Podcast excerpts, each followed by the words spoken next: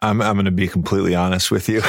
Not I. I was at the French Laundry when the All Star game was going on. Oh,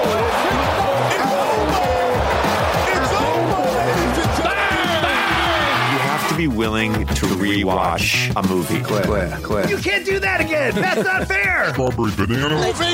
Please don't aggregate this. Lillard, long range three. Ah! Their defense is atrocious. atrocious. I'm sort of the rock star. Right on the cowboy. People, Tissot is the official watch of the NBA. Everybody who listens to this podcast knows how I feel about aggregation. I'm oddly intrigued by neck tattoos. You know, we love China. We love you know, playing there. Oh man, I'm sorry. It's just hitting me right now. Shut up and listen. You think you're better than me? All right, we are uh, back on the line. Ben Craw's down in Philly. Um, ben, we are uh, back in the saddle here after the All Star break. Things are ramping up in the NBA as uh, teams get ready for the playoff push. BC, how you doing, man? Are you uh, you getting ready to, as we move uh, from February into March here with uh, NBA basketball? I'm doing great, Chris. The uh, yeah, the season's chugging along. Um, it's kind of you know it's a little bit of a of a dead time in the NBA. Yeah. Um, but it's also getting to be crunch time in fantasy hoops. Uh, Yeah, I believe sure. we've got uh, two or three more. Uh, matchups left in our regular season before the playoffs begin. Oh, um, if I'm not mistaken, both our teams are playoff bound yet again this season. Looks like well, yeah, so um, yeah, it's it's that uh, it's that it's that crunch time is uh, is imminent. It's Yeah, it's getting it's- exciting. It's funny. I, don't- I, I feel like um, you know it is. This is usually kind of like the lull in the season where it kind of teams get. It just gets a little boring. It can it can feel a little boring at times. Yeah. But I think in the Western Conference, especially, like I'm really interested, actually, much more than I was last year, by some of the. Uh, the lower seeded playoff teams and Oh see, yeah, like, that race that race for eighth is is definitely going to yeah, be fun. like we're recording this on Friday, and this will be out on Monday. So that means last night the Lakers and the Pelicans will have played again on uh, on prime time. It's like I, I couldn't be more fired up every time I hear the Pelicans are on TV. You know what I mean? Like, Yeah. I'm interested to see if they can make a run, if the Blazers can back can back, get back into it, if the Grizzlies can make a push. You watched that uh, that that full game, right? The last Zion versus Yes. LeBron showdown. Yeah, yeah. How, what were your uh, impressions there? it was just super interesting to watch like you, you know like stylistically the pelicans fly up and down the court i mean zion it's pretty clear at this point that like zion you know knock on wood that he stays healthy is going to be a th- major force in the nba like I mean, Yeah. there's no doubt about it you can just see stylistically physically like he is big and imposing enough and he has like the freakish athleticism to transcend any of his shortcomings and it's going to work. I mean like there was a jump ball where I think it was like he and JaVale McGee were going up for a rebound, and he, look, they had like a still frame of them of them both like gr- going for the ball. Zion snatches the ball away from JaVale McGee. They freeze frame the the image. It was like he he must he looked like he was like three and a half four feet off the ground, uh, you know, because he's six seven. McGee is like seven foot, and he snatches the ball Yeah. away from him. McGee McGee is seven footer with like pretty considerable leaping ability. Yeah, like yeah, yeah. you know, still still in his uh, in his in his older years. Yeah. uh, can still get off the ground. Yeah, but I mean, anytime he's on TV, anytime the Pelicans are on TV now, I, I try to watch him. But you know, and it's not just Zion. Like Brandon Ingram's playing great, Lonzo. Ball's coming into his own, Jrue Holiday is spectacular, Josh Jrue Hart. Holiday, who just Yeah. had a, a great, great guest appearance, on the JJ Redick the- podcast. that's right, that's which, right. Which we urge all of our listeners to check out. That's Yeah. right. Yeah, man. Like they they are a really interesting, compelling watch. So uh, anytime the Pelicans are on TV, I, I'm tuning in. But uh, Yeah. we should say, man, we are doing something a little different today. That's right. A little different today. Uh, how should we introduce this? Uh, Well, I think we should let's frame it with how we were inspired. Uh, That's In fact, it it was um, right. due to uh, that very Lakers game, um, which you were tuning in for, Hmm. and you sent me um, a uh, a text. Um, uh, the, uh, uh, alerting me to because I, I was not watching the game, um, but you checked it out and you sent me a text alerting me to a really important development, um, um, a kind of uh, a surprising um, sort of turn of events that, that I was not expecting. But why don't, why don't you explain what you So- saw on your television? Yeah, basically, uh, if folks weren't watching the, the game, uh, I guess probably now at this point it was like a week ago. Uh, they had Ric Flair, the WWF wrestler. Uh, uh, Ric Flair came out, and uh, the Nature Boy, Ric Flair, came out. That's right. and fired up the, the crowd. one and only. Los Angeles, home of the greatest franchise in sports, the LA Lakers, and the home of the greatest athlete in the world today, LeBron James, the King. Woo!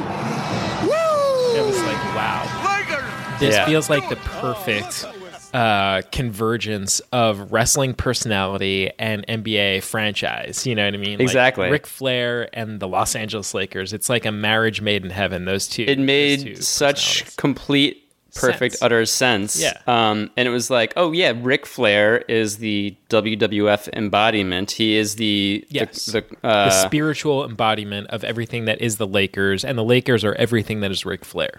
Right right there's a cor- there's a one-to-one correlation Yeah. between the world of basketball and the world of professional wrestling Yes. uh, and in in that in correlation is embodied by the Lakers and Ric Flair uh, being joined together so that got us to thinking Chris yes. that got us to thinking who would be the WWF mascot, uh, you know, sort of spirit animal um, for each NBA basketball team. Incredible.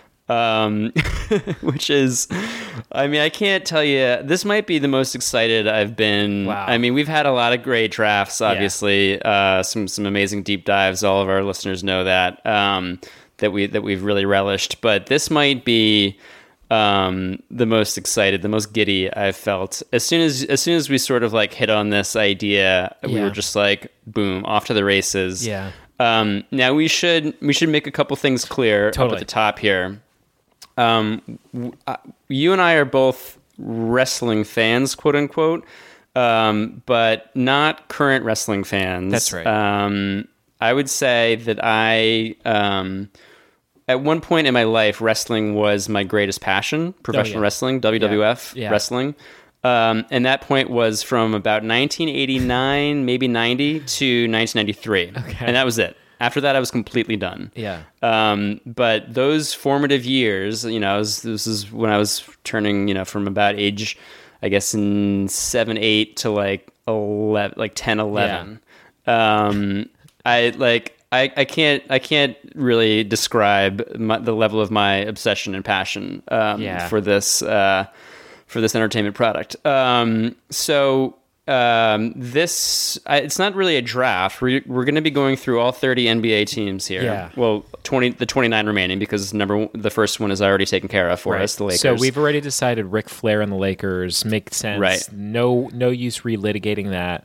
That's it. Exactly. That's that's boom done. Case closed. Um, but we decided that um, we should kind of stick to you know what we know, what we're most passionate about, and it and it makes sense because Ric Flair. Um, you know, Ric Flair did have a a very lengthy uh, and storied uh, professional wrestling career uh, that spanned decades. Um, but at least in my memory, like his peak was kind of the early '90s when he came. Yeah. He came into the WWF like from a different organization. He was in the like. um I don't know, like WCW at one point, NWO, like there were, I don't know, all sorts of different, Yeah. um, you know, kind of, um, uh, what do you call them? Um, Federations of yeah. yeah, exactly. Circuits and stuff. Um, but I always remember him as a WWF wrestler because that's what I watched as a kid. So we decided that we're going to limit this to just the late 80s, early 90s Yeah. stable of wrestling, WWF wrestling stars. Now, I um, take pains to call it, to refer to it as its proper name, WWF, and not WWE, which I do not Hmm. I do not as recognize the WWE as an institution, as a product. Yeah. it was um yeah that that does not exist um so yeah we're talking uh we're talking some early 90s wwf and we're talking some nba basketball teams Now, um I should say, Ben, for me, uh, you know, first of all, there are a number of teams. We did this in a limited amount of time, so there was only so much research the both Yeah, this came do. together very quickly, folks. we really, this is, we're flying by the seat of our pants here. Definitely. I should also say, like, for me, um, I, I would say this was like a very fluid process, and this will very much be like a fluid conversation uh, for me, in that, like, on some of these, first of all, I don't have a wrestler for every team. There are a couple teams Oh, yeah. where I couldn't even. I couldn't even come to a conclusion. You know what I mean? I don't. I didn't have a wrestler for every team, and I didn't have a team for certain wrestlers that I was like, oh well, we, th- this guy needs to be included. Right. Uh, you know, some some major names which we'll be getting to. Well, Right. This is going to be a very fluid, very free flowing, open ended conversation. We, you know, we're, we're going to be talking out. Um, this is going to be a process, folks. We don't have Yes. the results decided. Um, we will be deciding them through the process of this podcast. right and wrong answers. So it's more just kind of this is who I was thinking, this is who I was thinking. Maybe we can come to some sort of agreement, and if we don't, Yeah. that's okay too. It's it's just about sort of generating some ideas and names for for different teams. I would say that I feel like there are right and wrong answers for certain teams. Yes. Um, but there are others that I am completely, Yeah. um, you know, kind of, kind of open, open ended, uh, um, you know, kind of Yeah. uh, unsettled on. So, um, Well, yeah, wow. Do you want to start alphabetically with uh with with the whole league? We can start with the Atlanta Hawks. oh, wow. I didn't even think of the order we were going Or- to be going in here. Yeah, or if Um, you would prefer a different order, that's fine too. If you want to go Eastern Conference versus Western Conference, that's fine too. I'm I'm open to either. Uh, let's see. I guess alphabetical makes the most sense. Um, I kind of have my list organized by like ones I felt most strongly about to Gotcha. least strongly about. Okay, yeah, yeah. yeah. But but why don't we go alphabetical? That'll maybe that'll kind of like help jog my my brain a little bit. Okay. Um, and uh, and I'll and I'll be able to kind of like look at things from a fresh perspective. So um, Great. So yeah, that's a so that's a good idea. We can start. Uh, if you, if you want, I can text you an alphabetical list of all the teams in the league. Would that be helpful? Uh, I mean, I think you. I, I would trust you to just. You Okay. can just be the be our MC here and and great. and, uh, and name the teams as we go. All right, then our first team, Ben, is the Atlanta Hawks. Atlanta Hawks. Um, do you want to scroll down, find find your notes on the Atlanta Hawks?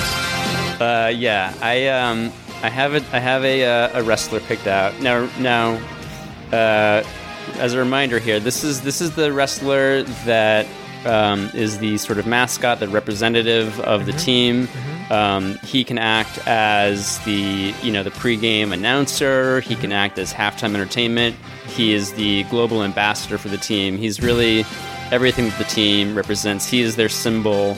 Um, the, Yeah. the, their outward-facing symbol to the rest of the world. Yes. Um, so, uh, so with that in mind, here, um, do you want me to start, or, or do you want to name your your? Yeah. Uh, okay. now, there's going to be certain, uh, like I said, there's certain ones that I feel really firm, uh, firm on, and there's others that are a lot more uh, loose and kind Yeah. of. It's it's going to be a, it's going to be difficult to to articulate, uh, to to really convey exactly why um, I feel the way I feel. Um, but I'll just go ahead and and get the process started by Sure. saying. Uh, my early 90s WWF wrestler uh, representative for the Atlanta Hawks is Papa Shango. Wow. Papa Shango. Papa Shango. I don't know if anyone I don't know that Remembers I know Papa Shango. Papa Shango. Okay. I'm googling Well, this now. Okay. Oh, yeah. sure. Papa Shango. Papa Yep, Shango. yep, yep, Of course. He was. This is He was. you, psycho. Yeah. Papa Oh, Shango was kind of a controversial wrestler. Um, what was his deal? He- Wasn't it like voodoo or? he was a witch doctor, Chris. witch doctor. yeah. Um, of course. so you know he kind of came out. Now we don't have to get through like the history of every single wrestler. This is gonna this is probably gonna be like a four hour long episode. Um, but basically he kind of like as with all of these wrestlers or most of them um, he kind of like you know kicked around uh, sort of smaller um, uh, in you know wrestling promotions. That's the word I was looking for earlier. Promotions, um, and then came into the WWF around uh, 1992, like 91, 92, um, and uh, and was billed as a voodoo practitioner. Um, he came out. He had a crazy, crazy look um, with like. Um, you know, he, he like came out carrying a, a skull with like smoke billowing out of it. He had this like crazy uh, like Beetlejuice top hat with like a Yeah. big like bone like uh, necklace made of bones. We should talk about the face paint. I mean, he is wearing yeah. like a necklace of bones. Uh, his face is painted like a skull. He has an elaborate top hat, some sort of like, uh, uh, some sort of staff with a skull on top of that. Mm-hmm. Um, just very, very intimidating for a child to Yeah. be looking at. Yeah. absolutely terrifying. Um, and uh, and it turns out he would actually use his his voodoo, his dark arts, um, to uh, to um, chilling effect uh, at times in in the squared circle in the wrestling ring. Uh, he was often uh, a, um, uh, known to turn out the lights in the arena um, through through black magic. Um, so sometimes the the whole arena would just go dark when he came out, or even like during a match. Um, he would cast spells on his opponents that would sometimes cause them to double over in pain. And at one point, um, uh, actually cast a spell on the Ultimate Warrior that caused him to vomit. Um, Oh my God. Which was a really indelible moment, uh, having watched that live as a child on television.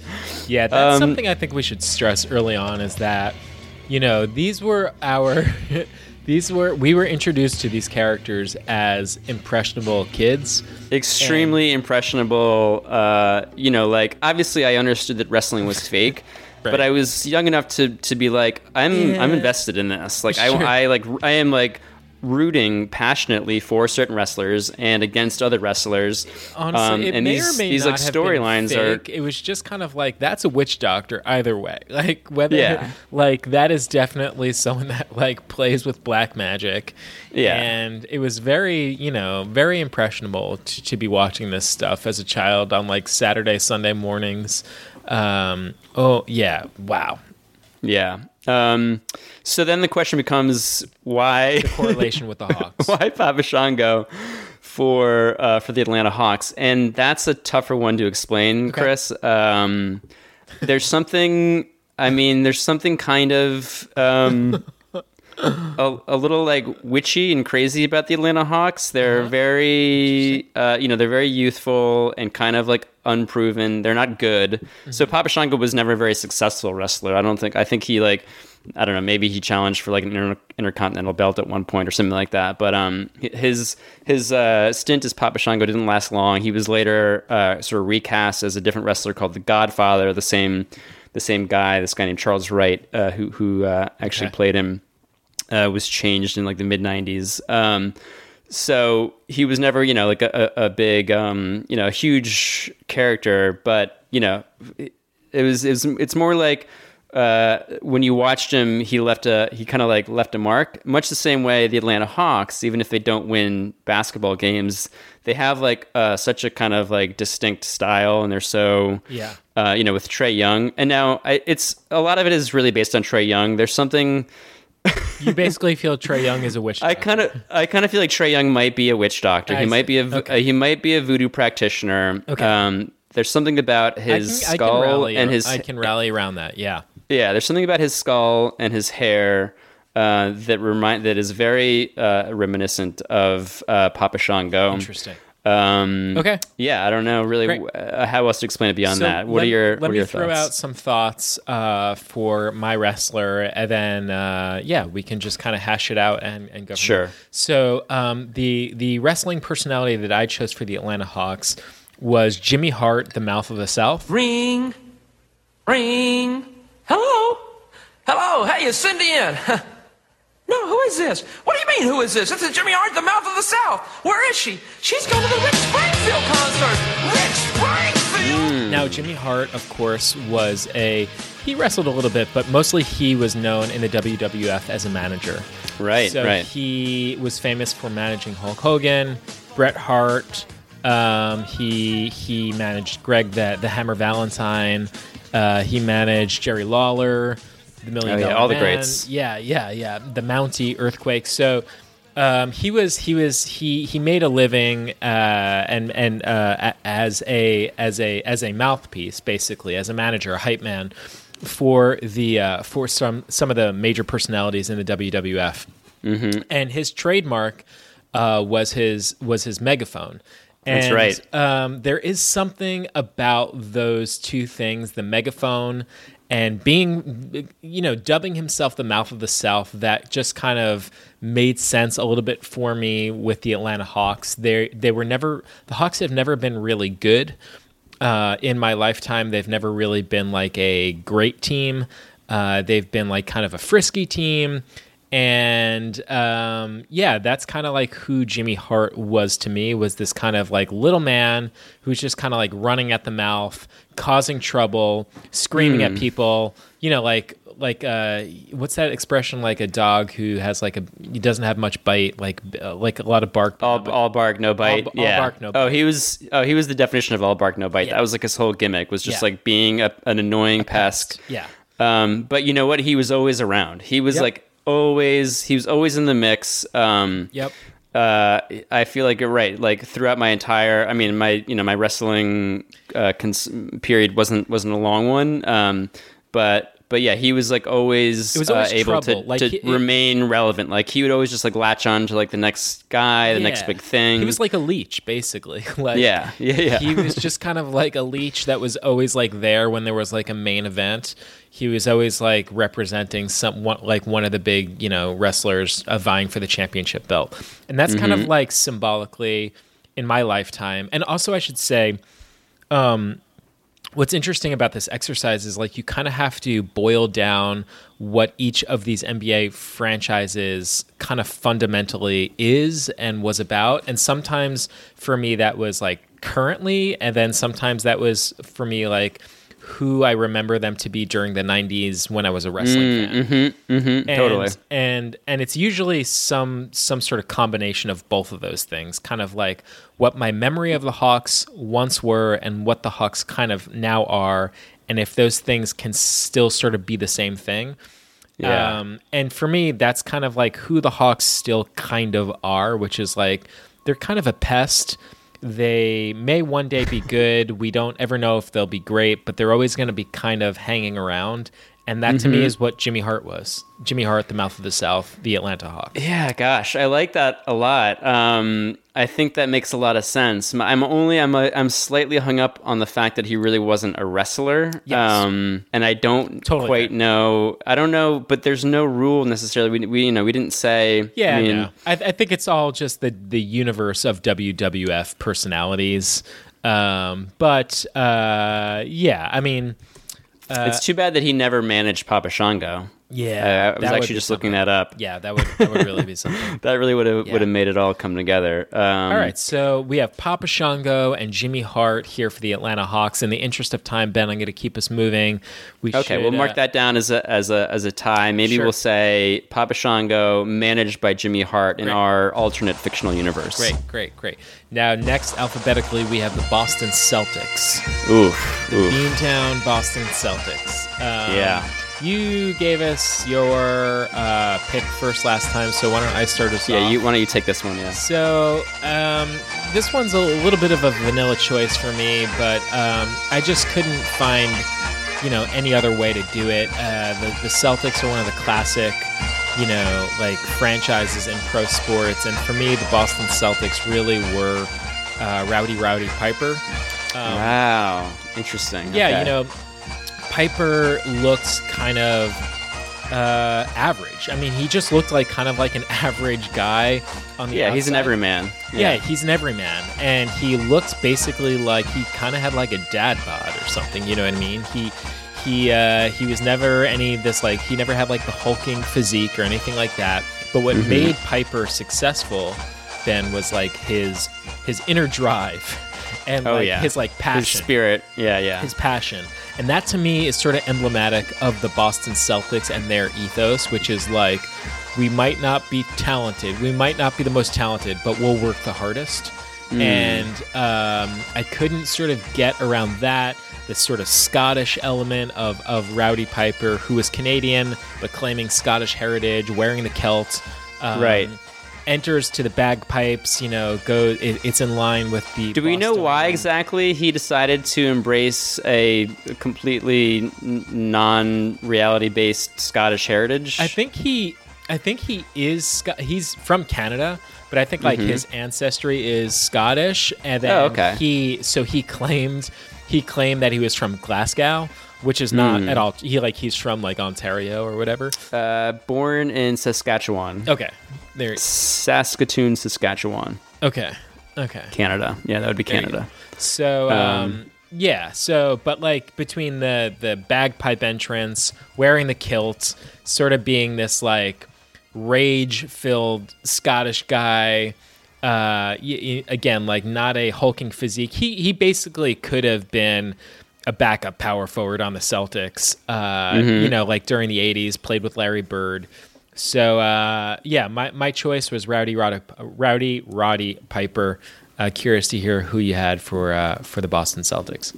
Yeah, Wik- Wikipedia notes here that he earned the nicknames Rowdy and Hot Rod by dis- displaying his trademark Scottish rage, spontaneity, and quick wit. There you go. Um, so, uh, as always, WWF uh, trafficking and just horrible, horrible stereotypes. Yes. Um, but uh, yeah, let's see. Uh, I, I I like that pick. I like the fact that it's someone who feels like kind of a classic, like a like a like a legend. Um, although my one uh, sort of nit to pick with that would be that Roddy Piper was always very likable, even as even when he was a heel or you know villain.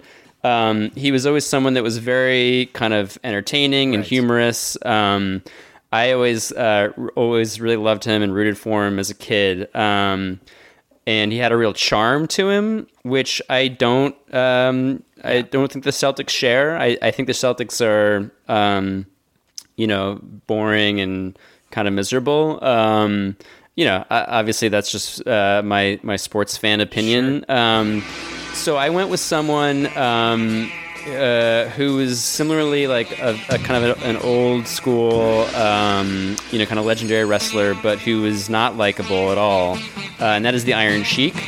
Um, now that's like a pretty That's a yeah, that's I one. know. I know that's a, that's a big one. Uh, the Iron Sheik is one of the most hated wrestlers in history. Um, you know, one of the great heels. Um, uh, a guy who in real life is kind of a psychopath. Uh, if anyone's ever seen watched the documentary about him, uh, which I recommend. Um, but I wasn't totally, uh, you know, I wasn't really like hard and fast committed to this pick. I, I was just I kind of picked him by default because I was just like, who's like an old, uh, like kind of an old fashioned, uh, kind of born like the Iron Sheik's real prime was like before I got into wrestling, so I didn't really watch him doing his thing at his peak. Um, in fact. Uh, he hit the the my real kind of introduction to him when I started watching wrestling is was in relation to another wrestler, Sergeant Slaughter, which we uh, may or may not be getting to later in, in this process. But um, yeah, so I don't know. I'm not. Uh, I'm I'm kind of torn there. I like. I hear ya. I like Piper, but I like I like Piper too much to to associate him with um With a, a franchise that. yeah. yeah, really. Frankly, like I got I got no love for. Um, I think they. I mean, more more because of the you know the hated BM um, BMM that we all know about Uh-huh. the, the Boston media mafia. Yes. Um, so I don't know. I'm uh, The Sheik, the Iron Sheik. That's your I'm kind of I'm kind of torn here. Yeah, unless unless we can find someone who's like kind of a, a medium. Like maybe we just go with someone who's like kind of boring Gotcha. and and old. Um, All right, maybe we circle back on the Celtics. Okay, we can circle back on that Yeah, one. All right. At, at one point, I, I initially put uh, Andre the Giant down for the Celtics just because it's like, Yeah. you know, who's like kind of like the biggest, most classic, kind of well known. Yep. They're like, you know, the fran- the franchise that kind of represents One of the- you know the history of basketball, yada Yeah. yada. And Andre the Giant is that. But again, Andre the Giant was likable. Yeah, Um, it's it's one of those tricky things about this exercise where like you ha- I I had the issue. I'm sure we'll have a couple of them for me that'll come up where it's like how can you associate that wrestler with that city? You know what I mean? Like based, it, it, there's it's just a very complicated exercise to put to put it. It lightly. is. Yeah. It is. Yeah. All right. Well, let's not be too hard on ourselves. Yeah. We can we can come back to that. In the one. interest of time, let's move on to the Brooklyn Nets. Uh, The Brooklyn Nets, former New Jersey Nets, the current Brooklyn Nets. Who you, who do you have, Ben? Um, all right, so I'm gonna kind of break the rules a little bit here. Um, I'm gonna say that the Brooklyn Nets are associated with um, a wrestler who was played by a guy that was at one time a WWF wrestler, but the character, the actual wrestler that I associate with the Nets, was a WCW character. Okay. and that is the Shockmaster. Shockmaster. Yeah. Um, now that's a name that a lot of you uh, uh, wrestling fans might not remember. Um, God, oh my god. yeah. Yes, of course. Um, the Shockmaster was played by uh, a guy named Fred Ottman, who Oh, was uh, who was previously um, played in the WWF from 1989 to 1993 under the ring names Tugboat and Typhoon. Uh, Typhoon, of course, is, was when he uh, teamed up with Earthquake to form Oh, wait. the uh, Natural Disasters. Of course, he was tugboat. Yeah, Yeah. but Tugboat was his was his kind of first Yeah, um, yeah, yeah, yeah, of course. WWF character. I know him as uh, Tugboat. Came, Yeah, yeah, yeah. came out in the in the in the red and white stripes with the with the sailor hat, which was probably a normal sized sailor hat, but on his um, let's see, six foot three, three hundred and eighty three pound frame, looked Yeah. like a little tiny like uh, piece of paper on top of his head. Oh, man. Um, Tugboat was great. I'm just looking at Um, the images of tugboat. Of course, yeah, of course. Oh yeah, yeah. Tug tugboat was awesome. Um, but I, uh, but I'm going with the Shockmaster, which is a wrestler that I had never heard of up until uh, I started researching for this episode. Um, but when you think of the Brooklyn Nets and their long and storied history, Yeah. just the proud, um, you know, uh, accomplishments uh, of that of that uh, incredible franchise, of course, led by owner Joe Tsai, um, Kyrie Irving, Kevin Durant. Um, the thing uh, that, that really made the most sense was to uh, was to um, have them represented by the Shockmaster. Now, the Shockmaster was a WCW character, so um, after departing from the WWF, uh, Ottman um, uh, decided to join up with the WCW, and he was introduced um, in that. Uh, uh, in that um, f- whatever federation um, uh, on a uh, on a segment called um, uh, "A Flair for the Gold," which was an interview show hosted by Ric Flair. Um, and I just have to read from Wikipedia here. Um, so uh, let's see. Uh, Flair for the Gold interview segment hosted by Ric Flair in front of a live audience. Uh, there were a few different wrestlers that were kind of like, um, uh, you know, creating a feud uh, in the lead up to a um, to a to a, a big showdown. It was going to be like a multi uh, man tag tag team match. Um, so anyway, uh, they have uh, Sting and Davy Boy Smith, who was another former WWF uh, wrestler, uh, the British Bulldog, who came over to the WCW. Anyway, uh, so during the interview segment, um, oh, and then uh, Sid Vicious are there is is also there. Um, anyway, so they're announcing this new partner who's going to join their their tag team, um, and. So uh, uh, on this uh, this show hosted by Ric Flair, Sting and Smith were confronted by Sid and, and Harlem Heat, uh, who were two, uh, another tag team, uh, demanding to know the identity of their new partner. Sting exclaimed, All I have to say is our partner is going to shock the world because he is none other than the Shock At which point, a uh, small ty- pyrotechnics explosion goes off on the screen, and a man um, uh, explodes through a sheetrock wall.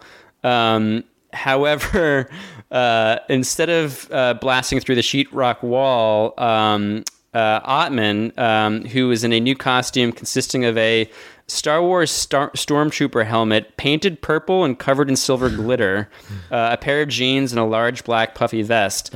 Um, as he attempted to crash through the wall, he tripped over a piece of lumber that was framing the set, causing him to fall forward through the wall with his helmet falling off and slatting across the floor. His face accidentally exposed, he scrambled to put the helmet back on as vicious, restraining laughter exclaimed, Oh God. Ottman, Ottman donned the helmet and got back on his feet, shifting his weight and dusting his hands off in an attempt to shrug off the gaffe, while Harlem Heat's Kole asked, Who is this motherfucker? And Smith, this is Davy Boy Smith, who's British, exclaimed, He fell flat on his arse. He fell flat on his fucking arse. Both of these comments were audible to the live audience and television viewers. Um, Ottman then began gesturing toward his would-be opponents several seconds before a menacingly gravelly off-screen voice um, who could be heard laughing before he began speaking, which was supposed to be the voice of, of you know this new wrestler behind the the stormtrooper mask. And we're gonna be breathing through your neck. So you're the man that rules the world. They call me the Shockmaster.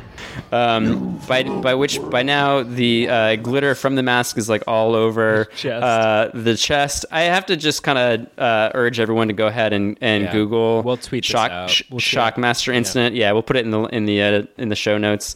Um, but it, it went down as one of the most infamous and comical, um, uh, you know, character wrestler introductions in history. Um, and it's really just the perfect embodiment of the uh, of the Brooklyn Nets franchise, if you ask me. All right, so for the Brooklyn Nets, I have two. Uh, I'll, I'll be really quick here because I don't have a lot to say. I came up with two names, um, and I can talk through the logic real quickly on both. The first that I thought about with the Brooklyn Nets, with the Brooklyn Nets, was um, the Honky Tonk Man, who was basically just an Elvis impersonator. That's right. and he didn't really have much of a career. And uh, there was something apropos about, yeah, this guy who was just like impersonating uh, someone that he was not, which to me felt like symbolic of like who the Nets are. Oh man. Um, and then the other one that I came up with was uh, this is maybe a little bit of a deep cut. I don't know if you were around for this point in the WWF history, but uh, Doink the Clown. Oh my god. So I had I had like four possibilities for the Nets, and Doink the Clown was absolutely written down as one of the four. Yeah. Um, Doink. How would you describe Doink? He was Well, just Doink like, was a he was like clown. agit pro. He was basically like the Joker. Like I, don't- I don't know. Yeah. How he was like a renegade. Like he, was- thing was like chaos and like yeah, he was just like causing chaos and and and being mischievous um, and kind of evil.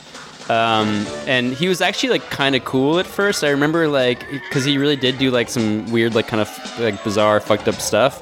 Um, and then he just be, kind of became just like a ridiculous gimmick. At one point, he had like a little uh, baby clown called Dink. Um, Yeah, I don't know if right, you remember that's right. Dink. Yep, yep, yep. Um, but he quickly became just like a, a, a, a punchline and a joke, and they got rid of him after a couple years.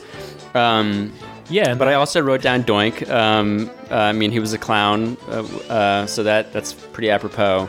yeah, that to um, me felt like in line with what what the Nets are, kind of. You know, which Yeah. is just kind of their whole thing is wearing like neon green hair and these outlandish costumes, and we're gonna say these wild things and try to create some buzz.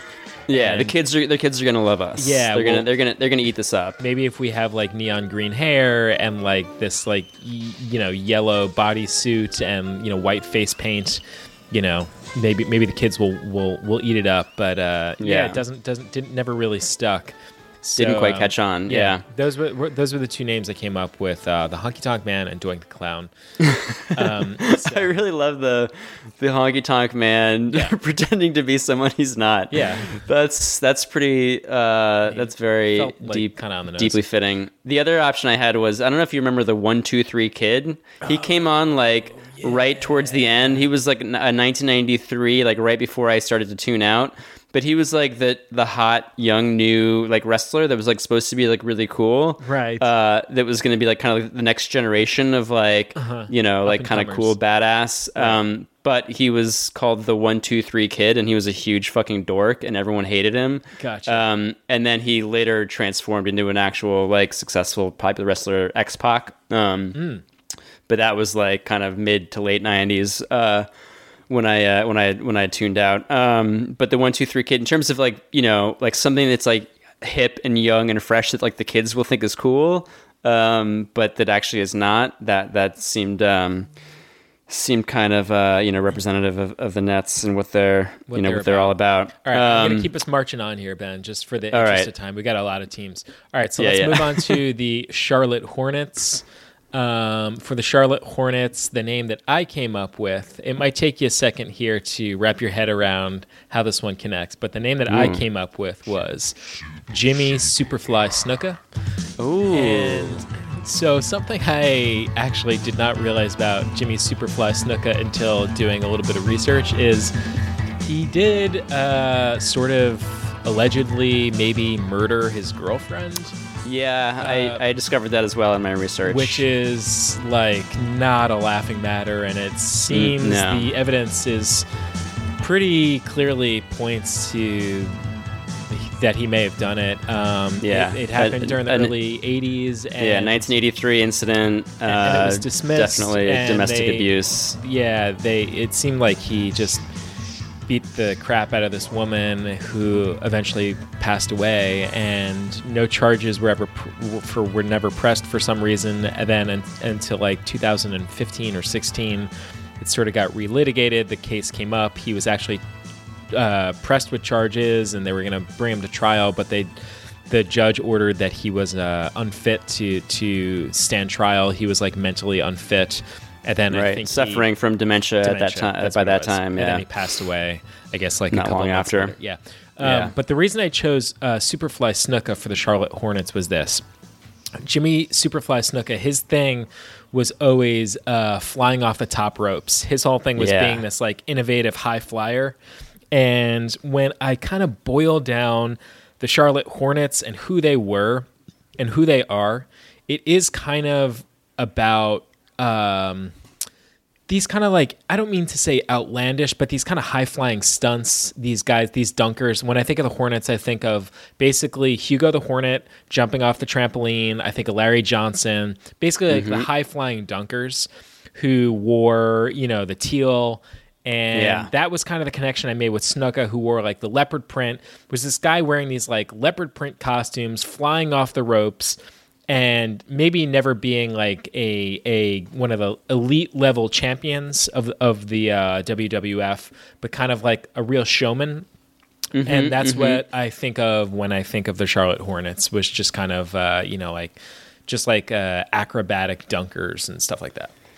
Yeah, it's a great pick. Uh, Superfly was definitely like one of those wrestlers where I was like, okay, this is going to be a, a, Yeah. a really key key guy. Who do I Yeah. who do I give him to? Um, and it, it's funny. I basically I I gave him to a different team. Yeah. Um, but that is like similar for all the same reasons for the Yeah. exact same reasons. Um, and and because of that, I kind of didn't really have a great uh, pick for the Hornets. I, I went with Razor Ramon. Gotcha. But that was just kind of by default because he was like kind of a uh, like he was another one of those guys that was sort of new, uh, next generation type guy um, in like 1992, 93. Um, kind of had like the swagger, this the um, you know oozing with machismo.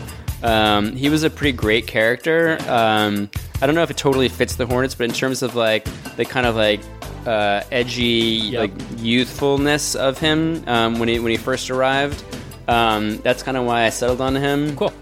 But I like I like Superfly Snuka too a lot for the Hornets. Um, I think I was thinking more like modern day Hornets, which are just kind of like, eh, like th- Yeah. there's, they're not really making me feel much of anything. Right. Um, so I gave him a wrestler that was kind of like forgettable. Um, but but if you are talking about the early '90s Hornets, like yeah, I think Superfly is is pretty is pretty perfect. Um, so I'm I'm pretty happy with that Okay. one, and then we'll have to I'll, we'll have Yeah, to yeah. figure out who I'll who I'll um, I'll put down for my other team that I had initially penciled in Great. for for Superfly. Let's move on to the Chicago Bulls. Um, Hmm. Why don't you give us who you have for the Chicago Bulls? Uh, so this was one that took me a while, Same. but I I think I'm pretty I think I'm pretty happy with where I wound up. Okay. For the Chicago Bulls, I am nominating Sergeant Slaughter. Dude, me too. really? That's amazing. Oh, I'm Yes. so glad we wound up on the same spot. Yeah. Yeah. All right, so talk me through your logic. Yeah.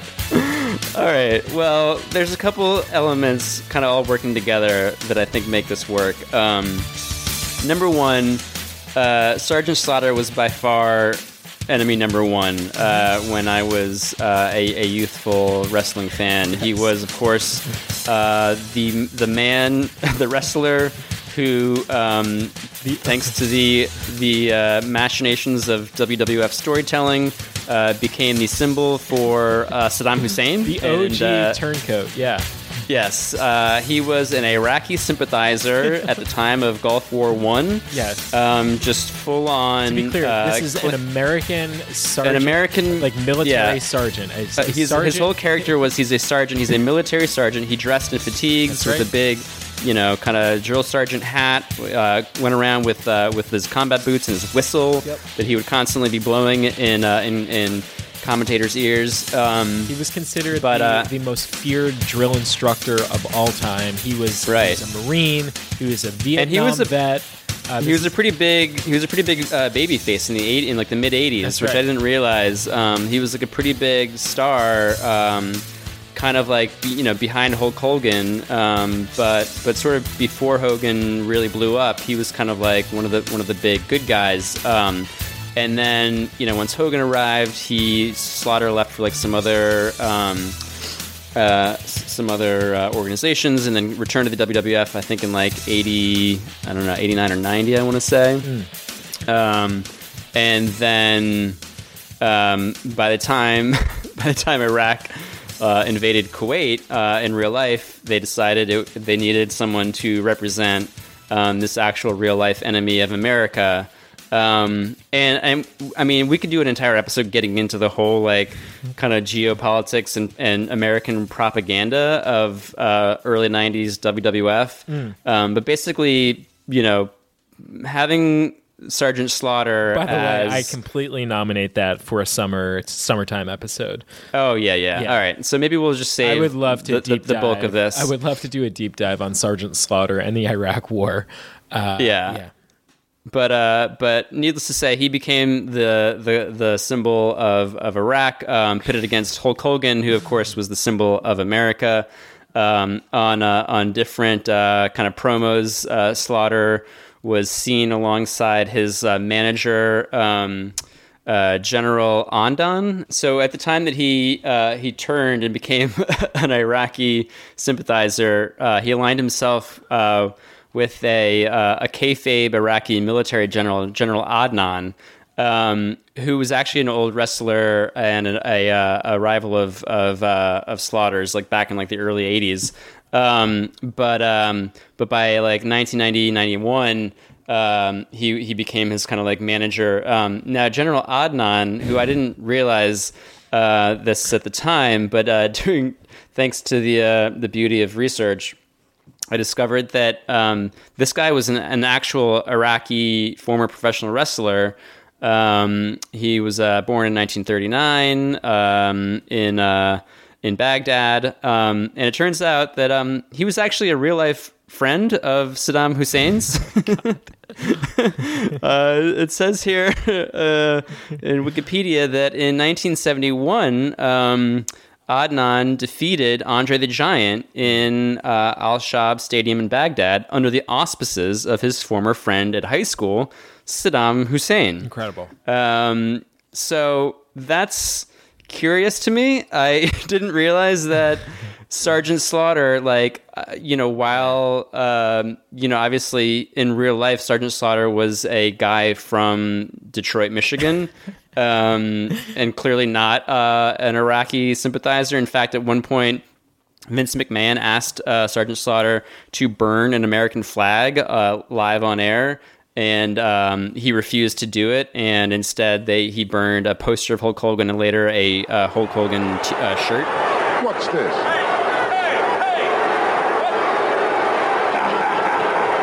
A message to Hulk Hogan. Yeah, Illuminati.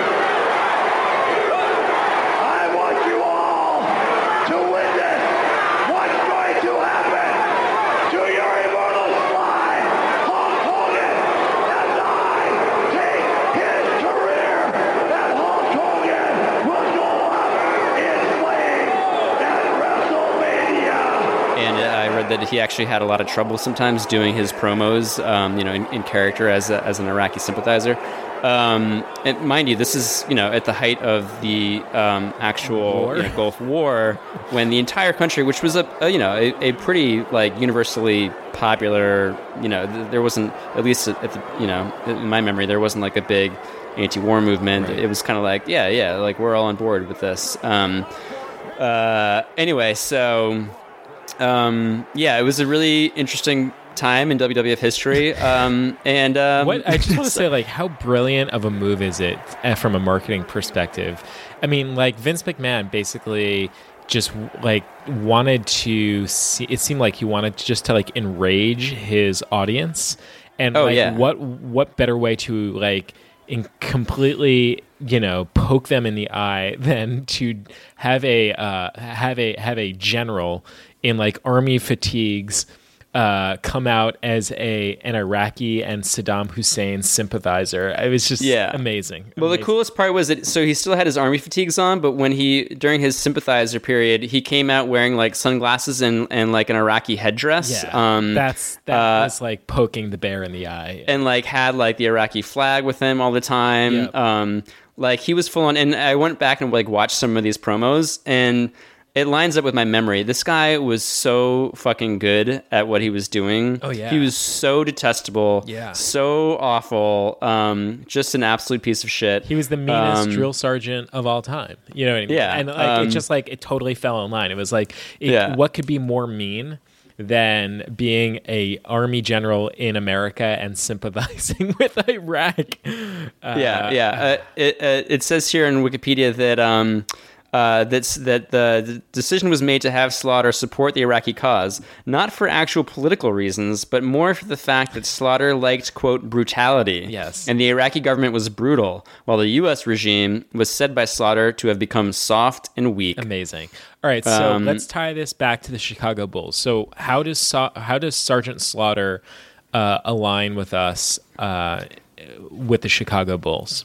Well, this this one's pretty simple, Chris. I hated Sergeant Slaughter in uh, as a kid, and I Mm-hmm. Hated the Chicago Bulls Yes. as a kid. It's not really any more complicated than that. The Chicago Bulls um, were just as bad as Saddam Hussein in my eyes uh, around 1993 uh, when they were defeating my beloved Knicks um, on the way to multiple championships. Um, and um, and so on top of that, Sergeant Slaughter just looks like a dude from Chicago. Yes. Um, he's just a big fat guy with a massive chin and a handlebar mustache. Yes. And I could just see him being Going on to like, like Bears games, yeah. exactly being in like the SNL Da Bears sketch. Yeah. Um, like he just absolutely. It turns out he's actually from Detroit, Michigan, but he just as well uh, could have been from Chicago. Just uh, Yeah, and you know, also I just feel like he was a guy before the heel turn with uh, the Iraq Saddam stuff. He was a guy that was like a you know superstar champion wrestler draped in the American flag. He was like his whole thing was being pro America. And Right. that did feel like where we were at in the early to mid 90s with the Chicago Bulls, which was like, yeah, you know, Mm-hmm. we all had that friend or those friends that like rooted for the Chicago Bulls because they were winning.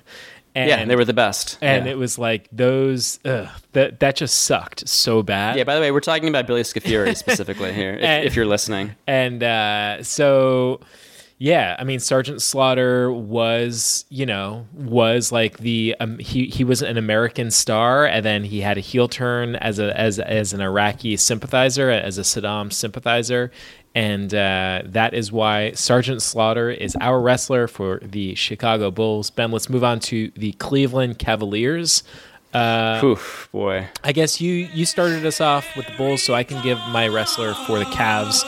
Um, I am very. This is a very much like a fluid choice for me. I can be talked Yeah, in and too. out of it. Um, but for me, I'll need some help with this guy. I don't know a ton about him, believe it or not. But for me, the the guy that I selected Cleveland Cavs was Dusty Rhodes, the American Dream. Hmm. And Dusty Rhodes, in doing a bit of research, what I learned was like the pure, the epitome of a babyface wrestler. But to me, he just like had this sort of like journeyman work ethic, this kind of like everyman, you know, sort of body. He was, you know, he was like a, heavier guy, a husky guy, had like the Oh yeah, the He had a mullet, bowling ball body. Bowling ball body, had the mullet, um, and he obviously, you know, he had feuds with uh, with with Ric Flair, and um, you know, he was he was very much like an underdog story, and that to me is kind of who the Cavs are.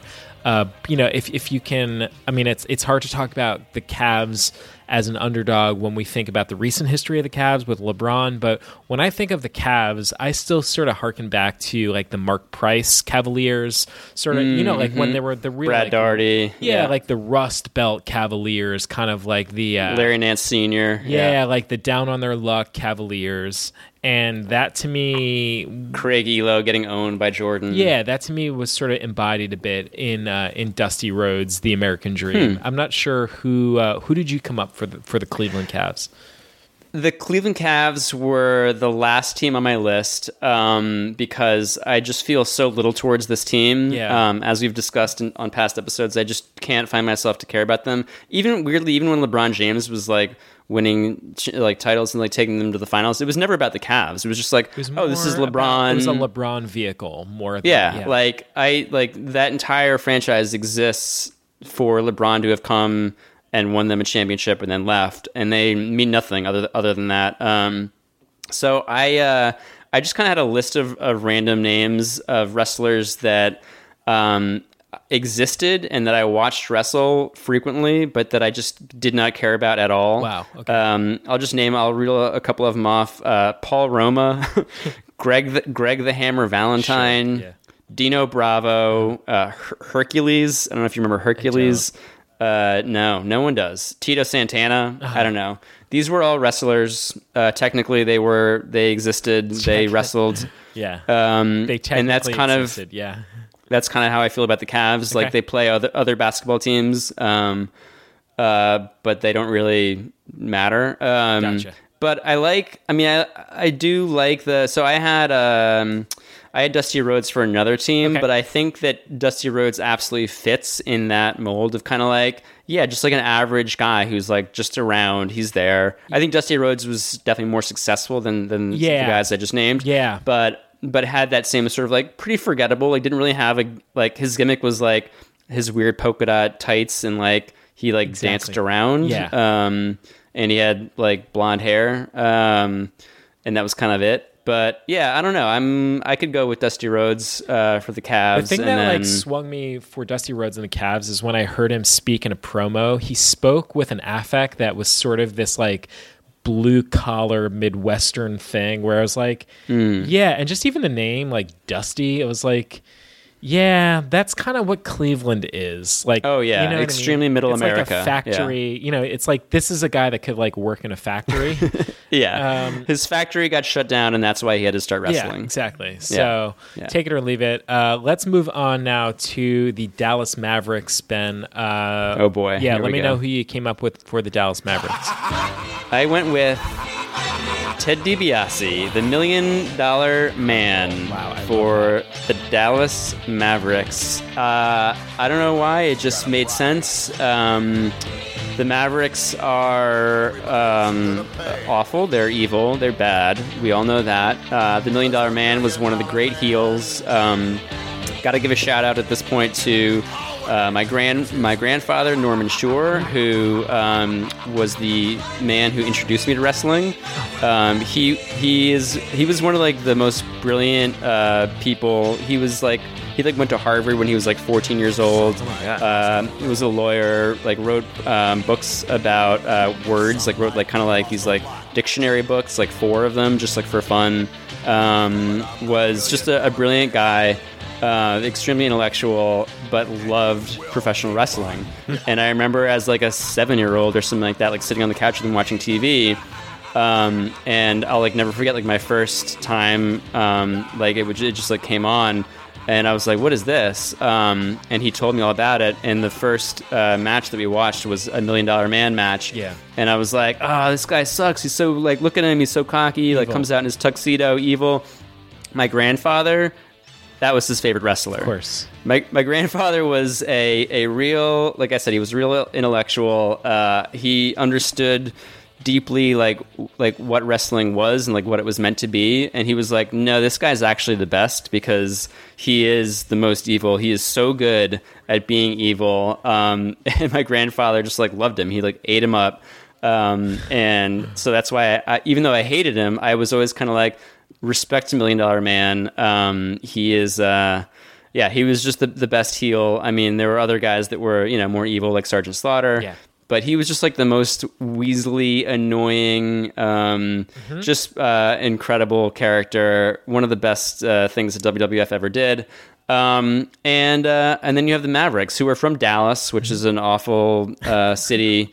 Um, you know, obviously home to the Dallas Cowboys, Sure. who are the NFL equivalent of the Million Dollar Man. Yeah. Um, It's a great point. they're not quite they're not quite on like Cowboys level in terms of like detestable, but they're like really close. Um, They're getting they are there, of course they are of course owned by Mark Cuban, who is pretty much Million Dollar Man um, Yes. in real life, um, without being quite as like obvious about it. Um, and uh, yeah, I don't know, Luka Doncic, Kristaps Porzingis, these guys they're, they're just Million Dollar Man type type players. Love it. Um, so yeah, that's my pick. Okay, so my pick, I love that. My pick for the for the Mavericks is actually Razor Ramon. Um, Hmm, That's another good one. Yeah, Razor Ramon, sort of in a similar Ooh, vein. I like that a lot. just kind of I'm thinking about it. chewing the toothpick. Yeah, You know what I mean? extremely sleazy and greasy. Like his whole brand was being sleazy and gross. He had, of Yeah. course, the tight little shorts with the word razor Oh, across yeah. the crotch, um, the Jheri curl, and, and like he was always Ooh. just making this face. He was always making this face at the crowd. Yeah, the little mirror. sneer. Yeah, the little like snicker. Um, and it was just like very gross. Like he was just like his whole brand was being like a sleazy, gross guy. And that Yeah. to me is kind of who fundamentally the, the Mavericks are, which is like Mm. they're kind of like, look, we know we're gross. Like, look at these Deep Ellum jerseys that we're wearing. We're like we're the fucking Dallas Mavericks. You know what I mean? Yeah, Um, yeah. They're into it. They are not hiding from it. You know, Razor Ramon had this sort of like. Uh, I, I read somewhere that like he was basically like a ripoff of um, of the character from uh, the movie Scarface, and oh wow, that like definitely made sense to me. And um, you know, like he just he just seemed to me like someone that you wouldn't want your like daughter to ever date, Razor Ramon. oh yeah, And he was a bad boy. That kind of I have that same feeling about the Dallas Mavericks. Like women should never be allowed to be around like any of the Mm-hmm. people associated with the Dallas Mavericks or Mark Cuban. So um, Razor Ramon was my choice for the Mavericks. I love T- Ted DiBiase as well, the Million Dollar Man. I think both are really Wow. solid choices. Yeah, that's a tough one. I, I the more the more you explain it, the more I, I'm kind of leaning towards Razor Ramon. I like it because they are they're sort of like new money. Well, I mean, DiBiase was new money, but he was like '80s money, whereas like Ramon was like a little bit like sleazier, like '90s, like kind of like, didn't, like probably like not even actually rich, just like wanted to, wanted to present himself as yeah, rich. like had the gold chains. He used to wear like Yeah. several gold chains. He just Oh, yeah, felt like yeah. he just feels like someone that like Kristaps Porzingis would like want to hang out with. Right. Well, he's he's Euro trash. Even though he was, I'm I'm looking it up now, and, and he was in fact billed as a, a, a Cuban American. Okay. Uh, from from Miami. That's where he was. Uh, you know, kind of billed from. Yeah. Um. But um. Oh wow. Yeah. So I'm reading now. So his nickname was the bad guy, and his catchphrase was well, other than oozing with machismo.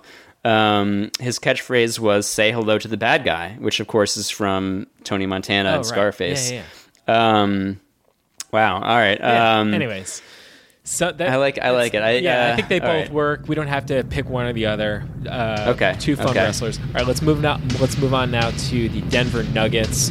Uh, I'll give you my choice for the Nuggets. I came up with um, I came up with Earthquake. Um, Ah. Earthquake. Uh, I could. Uh, th- this one I'm very fluid on. I can be talked in or out of it. Earthquake was a uh, one-time sumo wrestling champ. Uh, he, you know, he he was just he was a a literal like massive, massive, massive dude. Um, Yeah, he was a big boy. He stunned the WWF when he attacked Jake the Snake Roberts, and Uh, if memory serves, crushed crushed Damien. Yep, Damien the Snake. Correctly, he crushed uh, Jake Roberts' snake by sitting on it. Um, Yep. he not only sat on the snake and killed his his pet python, he then cooked and ate it. Uh, Yes. So you watched the same? Did I send you that, or I think I like I, I almost did. Wow. Yeah. No. He served snake burgers. After killing the snake, Yeah. um, he. I mean, he, truly uh, sick, like a truly Yeah, he was a, thing he to was a real sicko. Yeah, he rolled out the skin and then he went backstage and brought out a tray of hamburgers. Is the earthquake ready? We're, I think he is. I uh, I can smell it in the air. All right, the earthquake earlier on, as you know, we went out to cook some Quake burgers. Quake burgers. Um, and fed them to Vince McMahon, Okay. uh, Bobby Bobby Heenan, and Lord Alfred Payton. Yeah. Um, somehow they didn't really think twice or question it before they started consuming these hamburgers. Um, but uh, just a few seconds into the meal, Earthquake did in fact reveal that they were uh, made from snake meat. This is disgusting. You're a disgusting human being. Oh, come on. No, get mad. Hey, no, both of you are absolutely disgusting. Take a pet like Damien, and this is what you do? You bring his skin out earlier on. You bring this out. You think this is funny? You've been cooking. You think this is funny? I gotta eat. Yeah, it's just it's not okay. Totally psychotic. Yeah. Um, I, I'm not really sure Earthquake makes sense for the Denver Nuggets. You know, when I think about the Denver Nuggets, ultimately, like stylistically, I think of like high scoring offense, running up and down the court, dunking, all that sort of stuff. That's certainly not who Earthquake was in the ring, but I do think of like Earthquake, the physique, the mountains, the you know, like the Rocky Mountains, just sort of like Right, even like his yeah his outfit, his Yeah. his like spandex thing had like the um the um kind of like jagged li- like line of like the um uh what do you call that like the um the seismic, uh, like yeah like, exactly readings, yeah, yeah. Richter scale readings Richter scale, exactly yeah, yeah, um which kind of look like a like a mountain yeah, range Yeah, kinda, I think that is sub, the, I think that's subconsciously wa- maybe Mm. how I got to Earthquake and the Denver Nuggets. But yeah, I'm Mhm, curious mhm. to hear who uh, you came up with for for the Nuggets.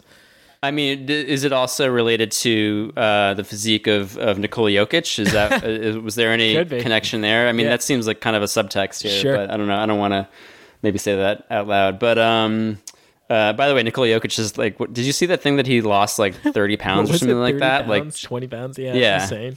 25 or 30 pounds just through the course of playing. Uh, I love that guy. Um, I like Earthquake. My pick for the Nuggets uh, was uh, Brutus the Barber Beefcake. okay, great. I'm listening. Yeah. yeah. Uh, and that's because I loved Brutus the Barber Beefcake as a kid. He was one of my favorites. He was like kind of second tier, uh, right behind Hulk Hogan. Sure. Yeah. Um, just such an entertaining, ridiculous, flamboyant character. Had the big barber shears, the insane uh, like fishnet tights, massive, like probably the biggest mullet in WWF history. Uh, just an absolute like uh, overstuffed sausage-looking man with like bright red skin, covered in baby oil at all times. Um, just really everything you could want in a wrestler. I mean, his name was uh, Brutus Beefcake. That was his his name. Uh, but of course, with a name like that, you need a nickname. Uh, so they called him the Barber, and uh, he had giant barber shears, which were like hedge trimmers that he would like come out. Um, of course, he like never used them. I don't really know. I guess occasionally he would like cut someone's hair off Oh, at the end of a match or something. Yeah. Um, but he was just a really flamboyant, uh, like ridiculous, ridiculous character, which I kind of feel like the Nuggets. They're they're just always a very entertaining, um, you know, high scoring team. They're probably my second favorite team in the league. Yeah. Um, uh, behind the Knicks because of uh, uh, Nikola Jokic. He's obviously my adopted son, and um, and yeah, also you know Beefcake, which I think is is pretty descriptive of uh, of the aforementioned uh, Jokic. Nikola. Um, so yeah, I, love just kind of feel like the, the flamboyance, the the entertainment uh, value, Cool. goes goes with the Nuggets. All right. In the interest of time, let's keep it moving on to the Detroit Pistons. Who you got? Uh, let's see, Detroit Pistons. I had uh, I had Hacksaw Jim Duggan. Wow. Oh my God. What a choice. Yeah, yeah. How, how about you? I love that. Okay, so this is a. I gotta tell you, man. I think we're probably coming at this at from a s- slightly similar angle. Um, Mhm. This is. Some will say this is a total overreach, but my Mm. choice for the Detroit Pistons is Hulk Hogan. And Ooh, yeah, So let me explain where I'm coming from. So if you set aside like the real life actual politics and facts about Terry Bollea, I think that's how you say his name. Hulk Hogan, the character in the ring, was basically like a real life superhero. Um, Oh, yeah. you know, like plain and simple, he was the face of wrestling during our childhood. I think Mm-hmm. you and I, and he wasn't my favorite wrestler at all, but I think you and I would both agree, like the the preeminent like the force, the number one seed in wrestling during our childhood was probably Hulk Hogan. Hulkamania. Oh, unquestionably, Yeah, of course. Hulkamania. He was like the biggest star. He transcended wrestling. Yes. He he became a, a the biggest, the first real celebrity. Yeah, he was Uh, a and. I mean, there were like other you know big wrestlers and stuff, but he was like you know on TV shows. He was on talk shows. Yes. He was on magazine covers. He was like he transcended He was on Sports wrestling. Illustrated. He, he transcended wrestling into just pop culture. Um, Yeah. You know, like little kids worship this guy, and um, for me, like his whole brand was hard work. It was like Americana. It was this blue collar ethos. And you know he came out to the song "I'm a Real American," right? His whole slogan, I am a real American. so like his whole slogan, he would talk to kids was like, "Say your prayers, do your training, and eat your vitamins." And that yeah, to me, eat your vitamins, say your prayers. Yep. Yep. His charisma was like off the charts. That to me was like that sort of like that whole like hardworking guy in a in a pickup truck. That whole like I go to work every day with a hard hat thing was the Detroit Pistons. Was this like kind of Mm. hard nosed thing? Also like the Hulkster was balding like he wasn't like he wasn't like the p- most glamorous or pretty man in the world you know what i mean like he he prided himself on on being like an everyman but an everyman on like a superstar level and i think that's kind of Mhm. what the bad boy pistons were actually about was like doing Hmm. doing like the being this like hard-nosed thing um, so the Hulkster was my choice for the Detroit Pistons. I'm curious to hear how you came up with Hacksaw Jim Duggan, who I also love uh, in this. Yeah, this I mean, I basically went through all the exact same calculations that you did, um, and I landed on, on Hacksaw only because I reserved Hulk for a different team. I understand. But Hacksaw Jim Duggan was basically he was just the like the B version of Hulk Hogan. Yes, he was absolutely. billed as America. You know he was- the he- the middle. The, Yep. Yeah, uh, like the uh, you know Heartland, like hardworking. You know, came to work with this giant two by four. Um, he was just as patriotic as Hulk Hogan. He often came to the ring with an American flag waving. I feel, I feel like, to be Um, honest with you, Hacksaw Jim Duggan is probably the more appropriate pick here because, frankly, the Hulkster. I mean, the Pistons won what two championships? I think the Hulkster was two. Well, three altogether. Three yeah. altogether. Okay. Yeah, right, right. I think the Hulkster was too big of a star and too successful of a star to probably peg for the Detroit Pistons. Um, but um, yeah, I think we both were thinking about the same thing for the Pistons, which was that kind of like that edginess, that that hard work, uh, hardworking ethic.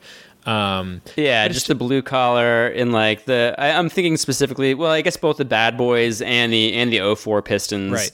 Um, of course, the 04 Pistons like openly embraced like the WWF spirit with their like Yeah. bringing their, their championship belts to games and stuff, and right. uh, Ben Wallace wear, wearing actual uh, you know bands on his biceps and stuff, Right. uh, like a wrestler. Right. Um, so yeah, like to me that uh, that just kind of like made sense. The other uh, option that I had for the Pistons, um, and now I think we both agreed like it didn't make sense to uh, that that all these teams kind of. Um, uh, should have a, a single uh, mascot, um, you know, a, an Yeah. individual Yeah, Um, sing- singles wrestler. But um, if there was one team that deserved a tag team representative, it would be the Detroit Pistons being represented by the Legion of Doom, um, who were by far my favorite uh, tag team uh, as, a, as a kid. Of course, uh, Hawk and Animal, Legion of Doom. Just the fucking most badass, awesome. Uh, Remind me like about the they were. Were they were they the ones that had the spiky shoulder pads? Yeah, they had big football shoulder pads covered in spikes, Folks, black and red spandex, face paint. if you didn't one with a mohawk, WWF one with an inverse mohawk. Yeah. If you didn't watch the WWF as a kid, just imagine two wrestlers with spiky shoulder pads jumping off, you know, the turnbuckles. I mean, it was absolutely Yeah. psychotic. That these And they were they were like massive, muscular, like meathead dudes Yep. who just destroyed people. Like they were just like absolutely brutal. They weren't like real high flyers. They would just like crush people with their like brute strength. Um, they came up to the ring, literally dri- like riding on motorcycle on like massive motorcycles. Uh, I remember like for like a, a certain WrestleMania, Um, yeah, they were just like the coolest uh, everything I that you like thought was cool as a kid. They had to have been inspired maybe by like the Hell's Angels or something. Their whole thing was like Well, sheer terror. Yeah, they were they were one of uh, a, a few different teams, along with uh, Demolition, that were definitely inspired by Mad Max, like that Oh, whole course, uh, that makes sense. like franchise. Yeah. Yeah, like um, just the, the crazy outfits and like the just the, the kind of like violence of, of their um, of their whole like personas. Um, uh, yeah, so I don't know. Um, I love it, man. Uh, yeah, I'm gonna I'm gonna stick with with my hacksaw I like pick. Hacksaw. Yeah, I like Hacksaw because I'm. I'm saving You know I'm saving the Hulkster. What's tricky about Hulkster and um, what's tricky about Hulkster and like this exercise at large is like the Hulkster because of his prominence in our childhood and like the way the WWF and Vince McMahon framed him, he basically Hulk Hogan was the protagonist of the WWF. So i in essence like in in the way that movies treat a protagonist like you are basically supposed to see hulkster in yourself and yourself in the hulkster and Oh, yeah. and so you understand all these characters in the WWF with their relationship to good and evil and hulkster Mhm. was supposed to be like the embodiment of good um, Mhm. for for a while so it's it's interesting to think about like when when you put it in those terms like then who is the who is the me team of the NBA who is who is the protagonist of the NBA uh, so anyways fun interesting uh, thought experiment there let's move on to Yes. the to the Golden State Warriors Ben um, I will give you my squad for oh I'll give you my wrestler for the Golden State Warriors Oh, this is a fun one. Uh, so, so for Golden State, I came up with who else but the Ultimate Warrior.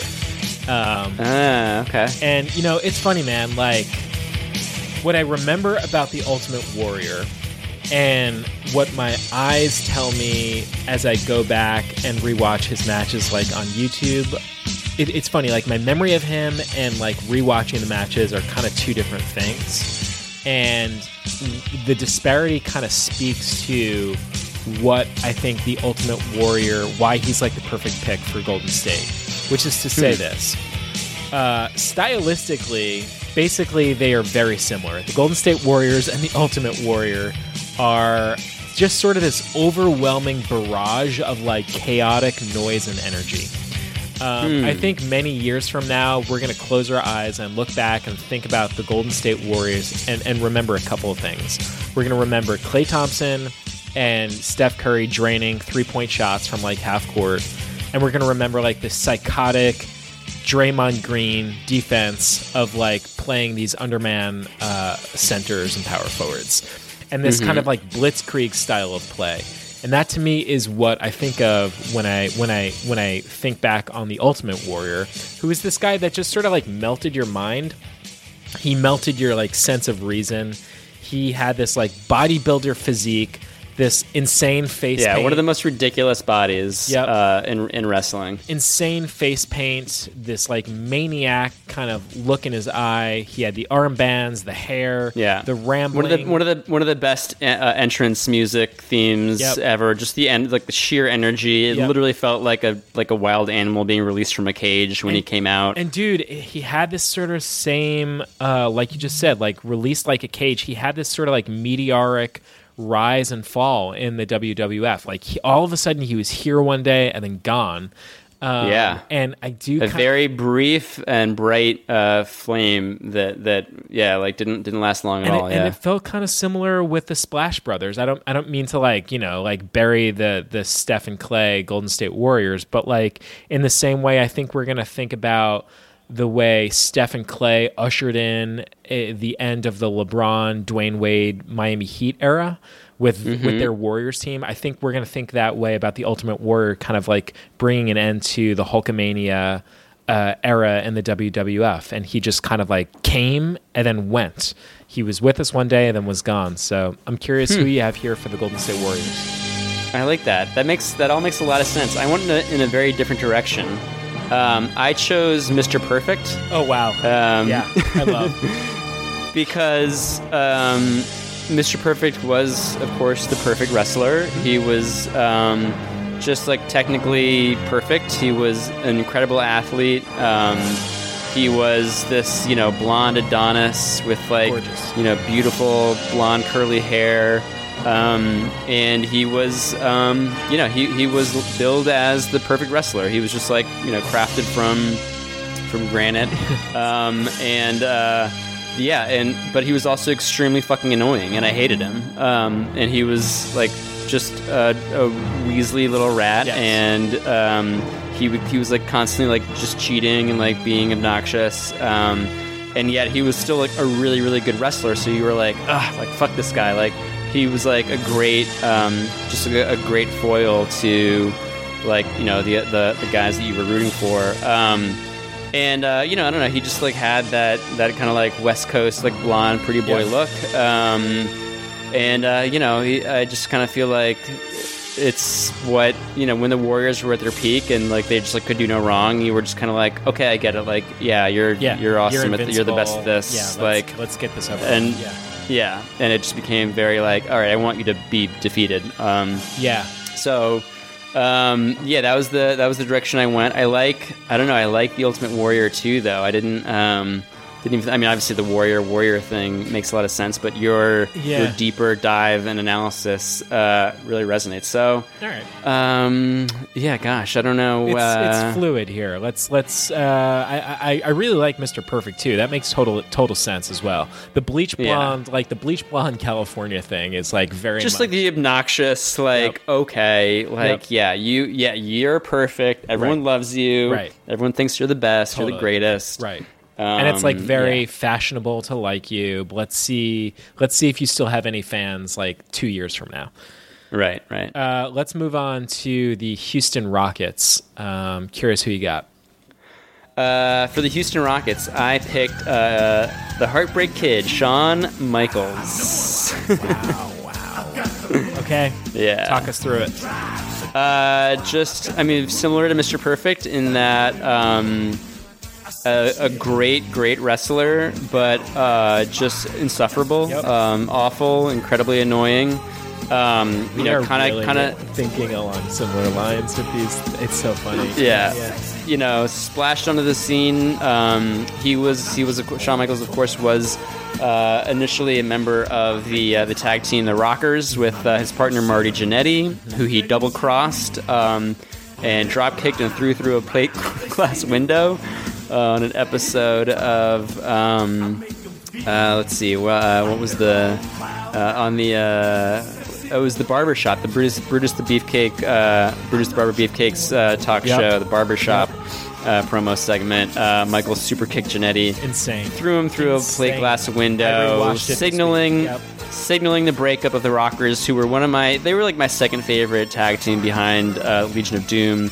Uh, they were extremely fun and entertaining um, as a tag team. But uh, you know, Shawn Michaels just got too too big for himself, his britches, and decided to go solo. Um, just decided he was too uh, too fucking cool, too hot for for his partner Jannetty, who I actually always liked more than Shawn Michaels. Um, so when he did that, I was just like, "Fuck this guy! I hate him forever." Um, but then he was an awesome wrestler uh, when he went solo. He was super successful. Uh, obviously, was like a great heel, just like this incredibly cocky, vain, like pretty boy. But much like Mr. Perfect was like technically a great, great wrestler. so he um, he went on to to much success um, and just kind of had that attitude of like, yeah, I know you hate me, and that just fuels me. And like I want I want you to hate me. I love it. I embrace it. Um, and uh, and I kind of feel like that's what the Houston Rockets are Love in it. the NBA. Yeah. Um, man, it's funny, man. It's it's uh, i- the the the WWF really made a living, I think, with their characters, basically with this dichotomy of creating like good guys and bad guys. Oh yeah, And- that's what all wrestling is. and- it's just heels and faces. Yeah, so it's interesting uh, when we go about assigning wrestlers to NBA teams because you kind of have to make a decision.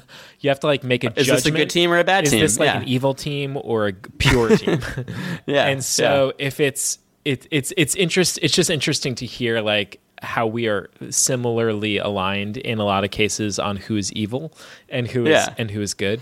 So I mean, you kind of have to like place your mind back in that of like an 11 year old. Exactly. obviously, I don't actually think the Rockets are evil, No, other than no, their no. fucking owner. But like, but you I root for the Rockets. Like, I think they're you have to fictionalize an NBA team and treat them like a character in a comic book. Yes. If they if they had been scripted by Right. like Hollywood or WWF scriptwriters, like would they be good guys or bad guys? So And the Rockets are obviously bad guys. Rockets are very bad, and that's why the wrestler that I selected for them is Ravishing Rick Rude.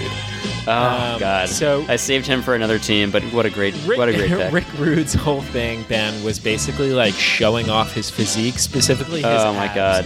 He loved Ugh. his abs and he loved his crotch, and he Oh, would my God. he would get Incredible. In, he would get in the ring, Ben, and he would put his hands on his head and sort That's of right. shake his hips and like show off. It was a, his s- abs. it wasn't a shake, Chris. It wasn't a shake. It was a swivel. It was a swivel. It was a very like a swirl. smooth, fluid swivel. I mean, it was absolutely detestable. It was it was just awful. It, it was like por- it was like pornographically yeah, disgusting. I would say. mean, I don't think I, you know. I would like, go as far as saying like he basically would maybe like moonlight as like a stripper or something. You know what I mean? oh, absolutely. yeah, So Rick Rude, his whole thing was just being this like detestable, very handsome prick.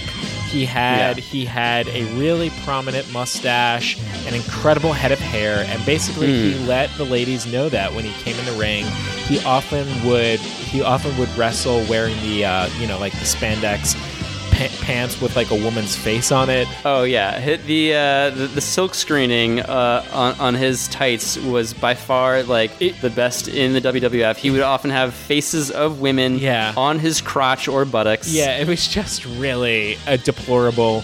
Um, and yeah, he was just like uh, he was like the face of chauvinism in the WWF. He it was like his brand. His whole thing was being about like how he was like gross towards women.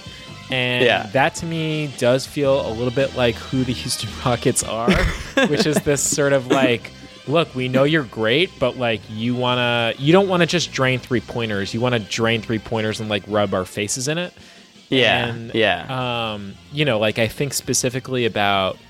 Do you remember last year when Harden crossed up whoever it was? It wasn't Mo Harkless, but it was someone like oh, it, it was Wes uh, Johnson. Yeah. Uh, Wasn't it like we, like Wesley Johnson or something on like yeah, that makes Suns. sense. Yeah, and he stumbled and he just sat sat there and stared and like at him for Harden, like five seconds. Yeah, like Harden like smiled at him and like looked at him Yeah. as like Johnson was lying on the ground, and then he just drains a three, and it was like that's basically who ra- ravishing Rick Rude. Yeah, was. that was a wrestling move. That was Yeah. just like, and like that was to elicit booze, and you did it. You nailed it. yeah. Um, yeah, I mean, when, as like a heel, pr- there's pretty much like three routes you can go. Either you know an Iraqi war sympathizer, Sure. uh, really really rich, or really really vain. Yes. Um, and He leaned Rick. Rude. Rick Rude was the epitome. He was the ap- apotheosis, like the the pinnacle of Vanity. the vain heel. Yeah. Like he was, uh, and there have been a lot of you know Shawn Michaels was kind of in the same mold, um, but no one did it like like ravishing one. Yeah. and he was. He was the best. Uh, really, one of my favorite. he was a, a guy like as a kid. Obviously, I hated him because I was I, I like as like a, a nine year old. You don't really think intellectually about this stuff, so you're like, oh yeah, like like all of the kind of like storylines and moves and narratives that the WWF, WWF was like trying to get over on you, like worked on me. Like they legitimately, sincerely, like Yes, worked on me. of course, dude. Um, and and only as like an older adult can I like can I go back and like actually appreciate like. Oh, that was that was brilliant. Like that's why like my grandfather, like Million Dollar Man, was his favorite. Yeah. Um, like that's who I would be have you know, or like Rick Rude would be like my favorite uh, watching today because he was just God, he was the best. Yeah. All right, let's move on to the Indiana Pacers. Um, I will give you my uh, choice here. So for the Pacers, the name that I came up with, and this was really difficult because this was like an all-time favorite wrestler of mine, and obviously, like I found the Pacers to be so deplorable. But Yeah. my choice for the Indiana, for the Indiana Pacers was the Big Boss Man. Ah, So the Big Boss Man, of course, was a former corrections officer from Cobb County, Georgia. That's right, Cobb County. And um, yeah, man, like for me, when I think of the big boss man, like he, ba- yeah, he was a corrections officer. His whole thing was like, hitting people with his nightstick and handcuffing Yeah. them in the ring. Um, he Punishment and discipline. basically he was like I, I mean i don't mean to joke or make light of this but he was like the face of like police brutality like Yeah.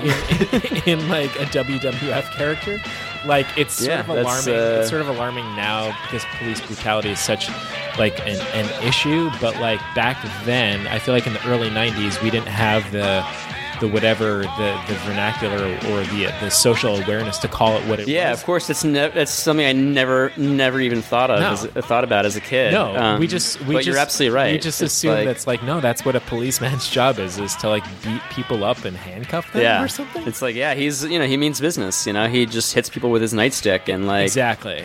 Body slams them. Yeah. He, if memory serves correct, he I believe during like one of the Summer Slams in the early '90s, he brought one of his opponents to like he oh he brought the Mountie. He brought the Mountie to uh, to a jailhouse.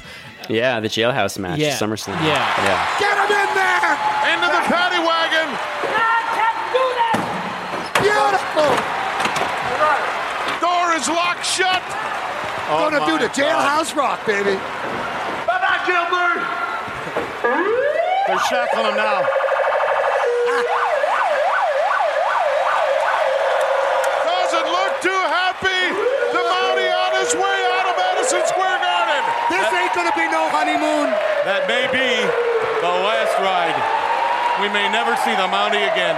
So yeah, he was a massive guy, he, and he also just looked like a cop. He's like 300 plus pounds. He had Yeah, six foot seven. he- six foot seven. He had the incredible goatee. I mean, he was someone. If he played in yeah, the, the NBA, flat top that you could set your watch to. I think like, honestly, dude, an incredible look. Subconsciously, he reminded me of Greg uh, of Greg Foster, who played for the Indiana Pacers. yeah, I can see that. um, and in terms of like how I got to the Indiana Pacers and and the Big Boss Man, I think it was just like the honest like the, like the, like the brutality of like his style in the ring reminded me of like the the Davis brothers like when when the Knicks were playing Mm, yeah, the Pacers the he physical defense. yeah, Yeah, basically like his the big boss man's place in the NBA would be like a bruising power forward. Um, Yeah. or or a Greg Foster type like underman center. Like he was just there to like be an enforcer to punish his opponent and um and that's how I that's how I came to to the Indiana Pacers. Um, I'm curious who you had and, and what you were thinking with uh, with the Pacers here. Um, Also, just well, like when I I, went- when I think of Indiana and that part of the country, I'm thinking of like correctional facilities. You know, Oh, yeah, like, yeah. like the federal penitentiaries. Um, yeah, there's probably a lot of, of people in Indiana that look a lot like Big Boss Man. Um, yeah, I went with um, so Indiana was the team that I selected for um, Dusty Rhodes. Wow. Okay. Um, just because you know, again, just like middle America, kind of average. Mm-hmm. You know, kind of just oh, you know, fat and Mm-hmm. but like you know.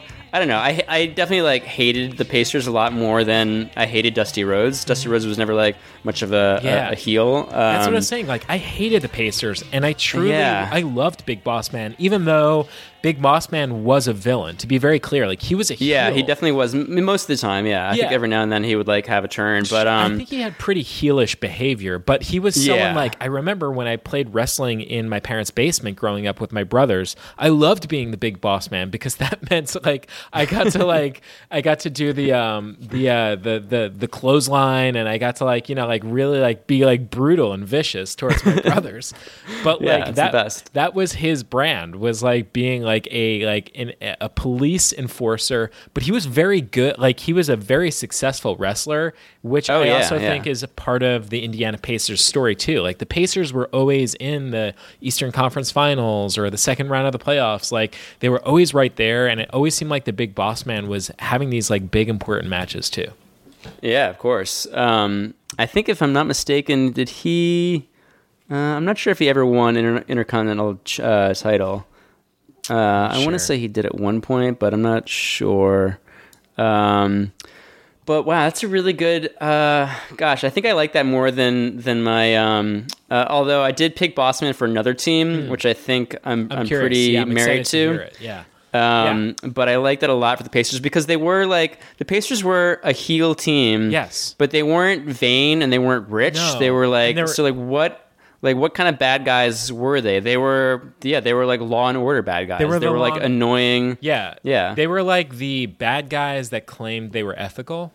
Um, Right, right. They're like we play basketball the right the way. right way, the fundamental. Yeah. like the the bad guys that were into the fundamentals. Yeah, like right, just like that whole like Hoosiers attitude Hoosiers, of like, yeah. we like you know we have grit and Yes. that's why they were like such a perfect um, uh, rival of the Knicks because they played like the same Yes, style of basketball, yeah. and you were like, no, like that's our style, like fuck you. Um, but deep down, you kind of knew like you were, you respected their their style. Absolutely, yeah. Um, wow. All right. So Fun. that's a, that's a pretty good one. All right, let's All move I on like it. to the L.A. Clippers. Uh, give me who you had for the L.A. Clippers. All right, so for the Clippers, this was a, a an easy one. So a lot of these, as as you can, uh, as as as uh, listeners by now are aware, a lot of these are are really by feel. A lot of them are very kind of like vague uh, connections. But with the Clippers, I went very literal. Uh, I went with Virgil. Oh wow! Um, Absolutely, and that is because Yep. Um, hand it to you. Virgil Yep. was a wrestler that uh, freed himself from yeah. being the slave to a racist millionaire owner. Yep. And Dude, uh, the Clippers, So similar here. and the Clippers freed themselves uh, from being slaves to a racist millionaire or billionaire Can I owner, just of tell course, you who my, Donald Sterling. who my choice was? And we should have actually just a dual conversation about this. My Yeah, choice for the Clippers was actually the King, Jerry Lawler. Uh, Jerry Lawler, who wore, wow. who wore a crown and and of course like a king's cape. And Mm-hmm. uh, my thinking here was just basically the same thing. He reminded like the fact that he had a golden crown reminded me in a sick, perverted way of Donald Sterling. Of Donald Sterling. Yeah, yeah. I, it didn't really even have a ton. So we both picked the same. We basically picked. You same picked story. pre. We were pi- pre. Whatever 2015 Yes. is that when when he uh, left the left the team? we were talking was- about was, like, the same version of the Clippers, which is this Yeah. sort of like buffoonish, racist organization. Um, Yeah. yeah. So I was, I was, I was probably leaning more into the buffoon element with Jerry Lawler. Right.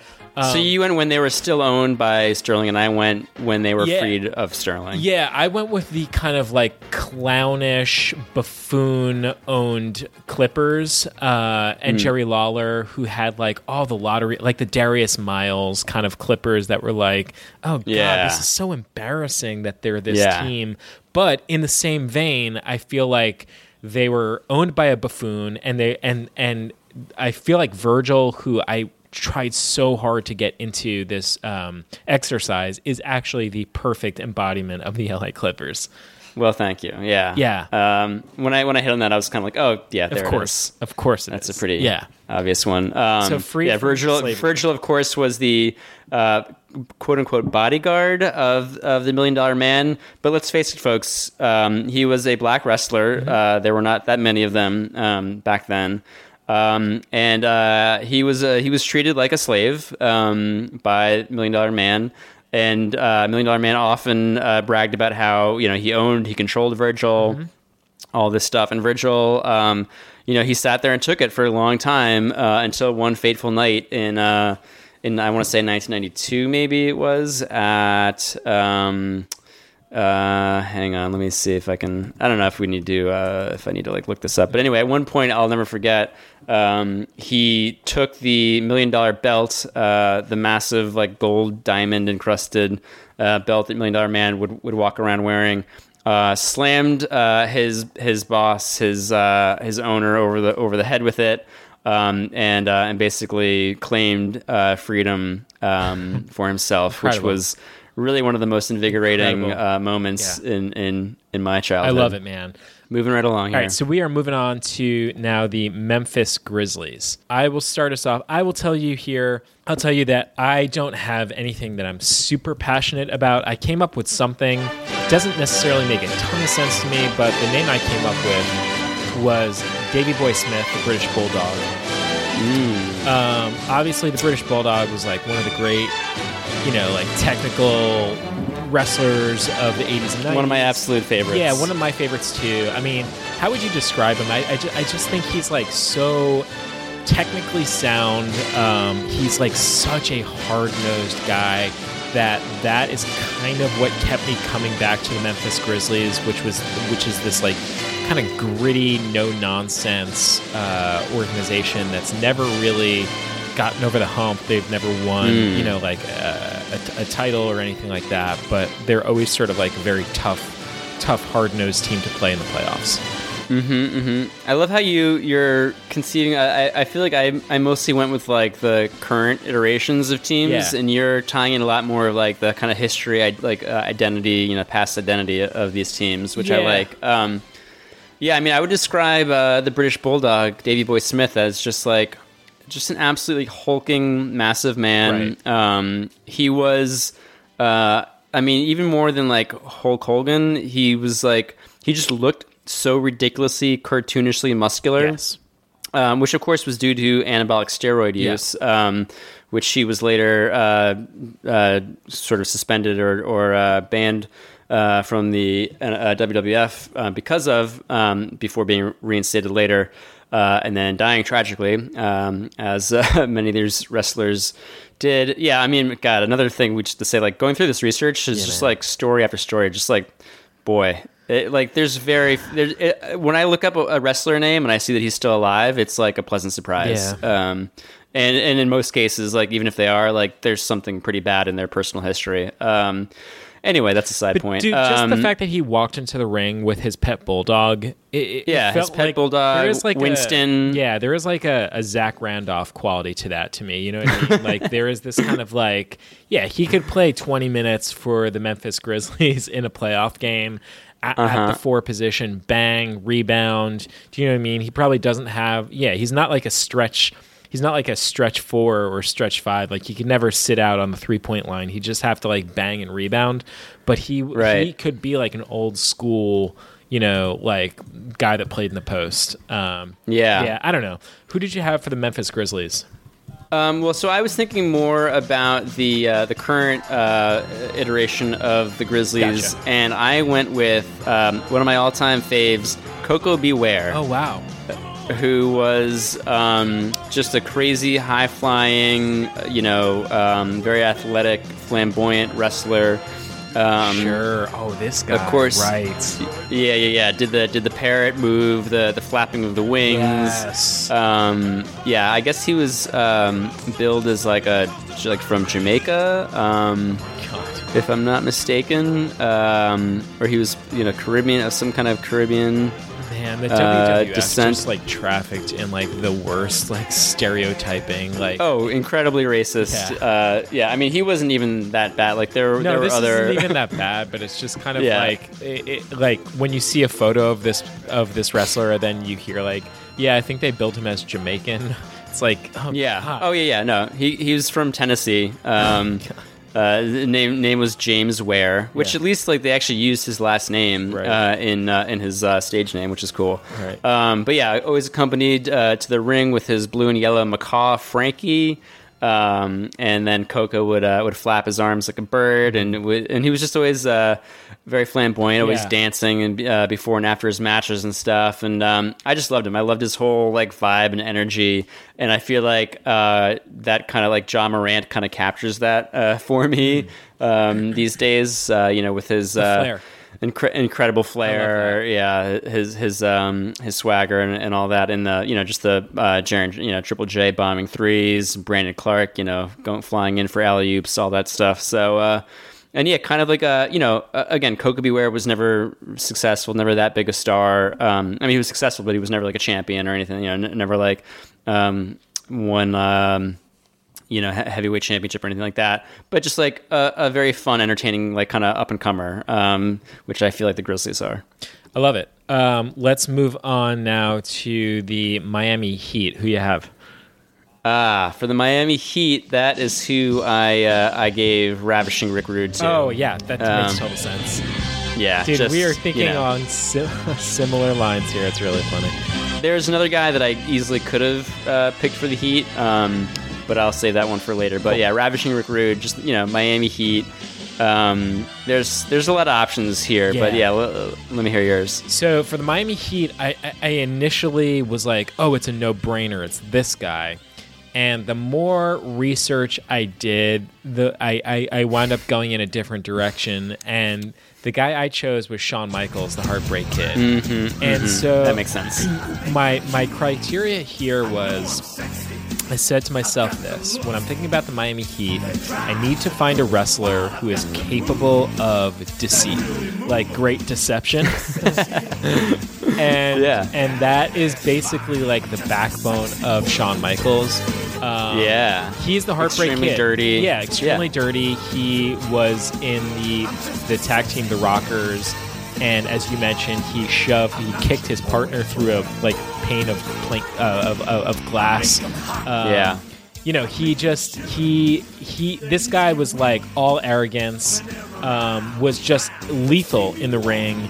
Um, you know, Right, that's the thing. It's like someone that you hate, but who also you know deep down is like, extremely effective. Great like really, Great like respect, yeah, yeah. You just can't deny like, oh, they're good. They're good at what they do. He's a champion. Um, I mean, Shawn Michaels, like again, uh, looking for deceit. I'm looking for like the arrogance, and he was yeah. just. I mean, I'm I'm I'm thinking Pat Riley is, Yeah. is coming right to mind. Yeah. right to mind. When you when you when you say the words deceit and arrogance, I think eh, yeah, that's Pat Riley you're describing. yeah, man. And just when you look at these photos of him posing with the title belt, just kind of mugging Oh, towards yeah. the camera, like pouting his sunglasses. pouting his lips, like almost like kissing at the camera. It's just it's just really detestable, and that is Mm. who you know the the Miami Heat really truly are at their core.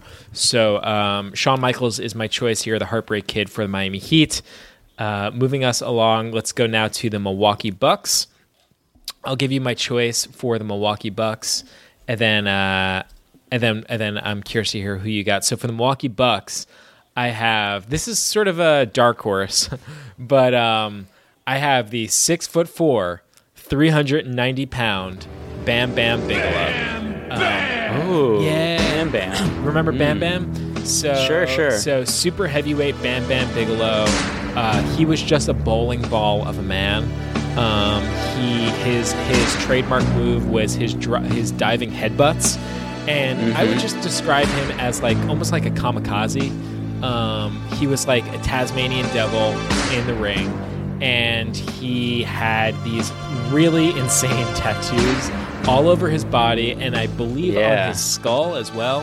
Fla- I think flames on the side of his skull. Yes. Is that right? Yes, he had no. Yes, he had flames on his skull. Yeah, and um, it was just he he wore a flame like you know unitard that was his his costume in the ring, just a massive massive bowling ball of a guy, and this to me sort of feels like the ethos, the spirit of Milwaukee. You know, the Harley Davidson thing.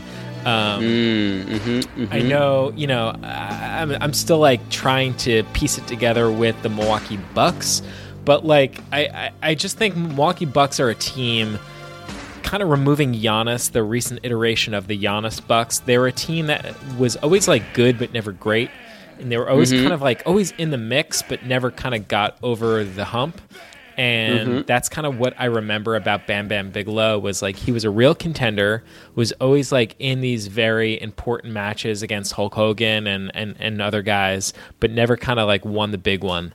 Um, right, right. Never quite got over. it, Yeah, so that's that's who I chose for the Milwaukee Bucks. I'm curious who you got. Well, as usual, you and I are uh, are, are just side by side on this one. I went with Big John Studd. Oh, wow. Who was uh, a little bit before my time. Like I, I remember like the kind of tail end of his WWF career. I think he left the Federation in like '89 or '90. Um, but in like the mid and late '80s, um, he was like a, a, a pretty you know pretty big player. Um, and you know, pr- like o- almost like the same, um, you know, that you just described. Bam Bam Bigelow uh, could be said of Big John Studd. Like I think he could have been a uh, a Harley Davidson riding like biker. Um, this guy was six foot ten, 364 pounds. Um, just a mountain of a man, and uh, yeah, just like one of those guys who you're just like, uh, just kind of terrified of. Um, but again, never quite like uh, a real successful like champion. Was always kind of the guy that got beat by the by the uh, by the by the face. Yeah. Um, but uh, but loved Big John Studd. Loved his whole kind of just like big burly like you know he looked like he could have been. I think he was. Um, let's see. It says he was born in Pennsylvania, which kind of makes sense. Um, uh, excuse me. Um, but he had that kind of like midwestern vibe to him, just like kind of like scraggly, like long scraggly hair, just big burly, like hairy chest. Um, yeah, just kind of kind of makes sense. He was a he was a buck of a man, um, if I if I could say that. so uh, yeah, that's kind of how I feel about uh, like Giannis and and Brooke Lopez and. Um, yeah, and also kind of like the Bucks' history of in like the '80s, just being Yeah, like Big uh, Dog, Big Dog Robinson. Yep. Oh, Big Dog Robinson. But even like back in the '80s, when they were like always that like awesome defensive juggernaut that always came up a little bit short to like the Celtics and the Sixers. Right. Um. So um, yeah, Cool. Big John Studd is my is my Love pick. it. All right, let's move us along to the Minnesota Timberwolves. Who you got? Uh, this was a really tough one. I didn't. I just. I didn't feel really drawn in any direction um, by the Timberwolves. So I went. I went with Tatanka, who was. Um, I don't know if you remember him, the, the Native American wrestler. Um, was kind of a new guy on the scene right as I was trailing off. Uh, I think he came in in like '92, around then. Um, and uh, but he was like, you know, he was pretty good. He was fine. Uh, I don't exactly know why.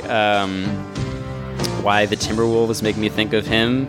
I guess it kind of like as a as a Native American, I'm kind of like, yeah, you know, like uh, it's kind of like lives in the woods, maybe like a like a Timberwolf. Yeah. Um, which I don't think he actually did. He was from North Carolina. Yeah. Uh, he is actually a, a, a real. Um, American Indian, though, which I Oh. uh, did not realize um, until researching, came from uh, the uh, uh, the Lumbee tribe from North Carolina. Um, so uh, yeah, I don't know. I don't feel that strongly Dude, about it. I don't know how to explain this one. And this is I it's it's just one of these bizarre things where one of my immediate immediate thoughts was, "Oh, you know who absolutely goes to the Minnesota Timberwolves? Like literally was one of the first wrestlers I thought of." And he's like, "I Wow. can't explain why. Can't explain why. I'm hoping you can help me." But he's a Okay. Minnesota Timberwolf. Jake the Snake Roberts. Oh, So sure. here's where I'm at with That Jake the. Snake Roberts. Jake the Snake, um, you know, he was like, how do we talk about Jake the Snake? He he he had this sort of like cerebral, conniving uh, approach about him, where he would play mind games with his opponents. Right? He was always Mhm. trying to like get in the head of his opponents, lure them into the Mhm. ring. I think specifically about this one instance where he was in in, in the ring and Randy Savage had been uh, I don't know if he was banned or suspended for a period of time, and he was like, yeah, well, he had to retire. He had to, he was. forced into retirement from uh, a retirement match uh, that he Right. that he uh, lost Right. to Ultimate Warrior. And there was this campaign to reinstate him. And anyways, Yes, the. Jake the Snake like lured him back into the rim by like m- by, by like making fun of him when Randy Savage was in the announcer's booth. Um, Mm. He had these incredible mic skills, and you know he he was this guy that was like. Um, he was never considered like main event talent, right? Like he was never considered Right. like a great wrestler. And he always, but he always sort of like weaseled his way into matches, whether it was with like, you know, Rick Rude or Andre the Giant or Hulk Hogan, whatever it was. Yeah. He always sort of like, like weaseled his way in. And the fact that he, the fact that he would come to, to every match with his, uh, with his, with his snake, his King Cobra, it, Yeah, it just It was, added a, it was a boa constrictor, I believe. a, right? a boa constrictor. It just like added Yeah. to his like weirdo sort of mystique. Um, and there was a there were- there were there was just this kind of like slippery element to Jake the Snake that kind of makes me. I mean, he he he wrestled like a snake. Yes. which is weird to say, but he totally he fucking did. Yes. he was so snake-like. Yes. His body, his moves, his like whole like his his his athleticism, like everything was extremely like slippery and snake-like. yes. Um, the dude had like some of the weirdest like legs and ankles Mm-hmm. I've like ever seen. They were like he had like a pretty big torso, and then th- these like extremely, Extremely like skinny, skinny, long Like he had two snakes for legs. Yes. yes. Yeah. And I mean, for some reason, man, maybe that's what it is. Maybe it's the long legs, the like the, the like the lean physique. He conjures up like those mid 90s Kevin Garnett Minnesota Timberwolf teams. And Mm. um, something about those teams where they were always kind of like a fifth seed or a sixth seed in the playoff. Like it was always clear that they were never gonna like win. They would never like be vying for a championship, but they were always kind of like annoying and like they kind of did. It, I always felt like, are they dirty? Are they are they a dirty team? I can't really put my finger on like how they're here, but they are here, and they're like you know they were always like playing the Lakers for uh, in in these like big important matches. Well, they were dirty in the sense of what was the story where they like got caught doing some sort of like was it like a contract uh, Oh, shenanigans Joe or something like Smith that? Where they that's yeah, right. the Joe Smith thing where they lost like several Draft draft, picks. picks. which is crazy. Right, like they negotiated a contract with him before he was a free agent. I would say that's fairly snake-like yeah, behavior. fairly fairly snake like. Yeah. So Jake the Snake was my choice for the Minnesota Timberwolves.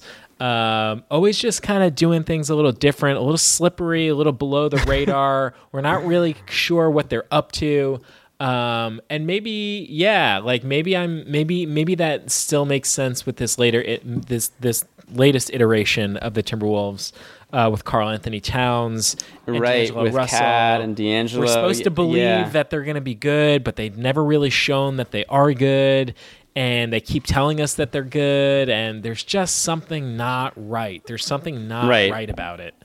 There's a lot of talent, but you just know like they're never gonna go all the way to the top. But they're always gonna like be around. They're always gonna like kind of like be in the mix. Um, Yeah, I think specifically Yeah. about that Joel Embiid, Karl-Anthony Towns, you know, quote unquote fight that happened earlier this year. It's like that's kind of who Jake the Snake would be in a wrestling match, which is like the guy Hmm. like thumbing his, you know, finger in your face, and then all of a sudden you have him in like a, a chokehold and he's crying and slapping the floor, you know, like su- for, for a submission. So I don't know. That's that's who I have for the two wolves.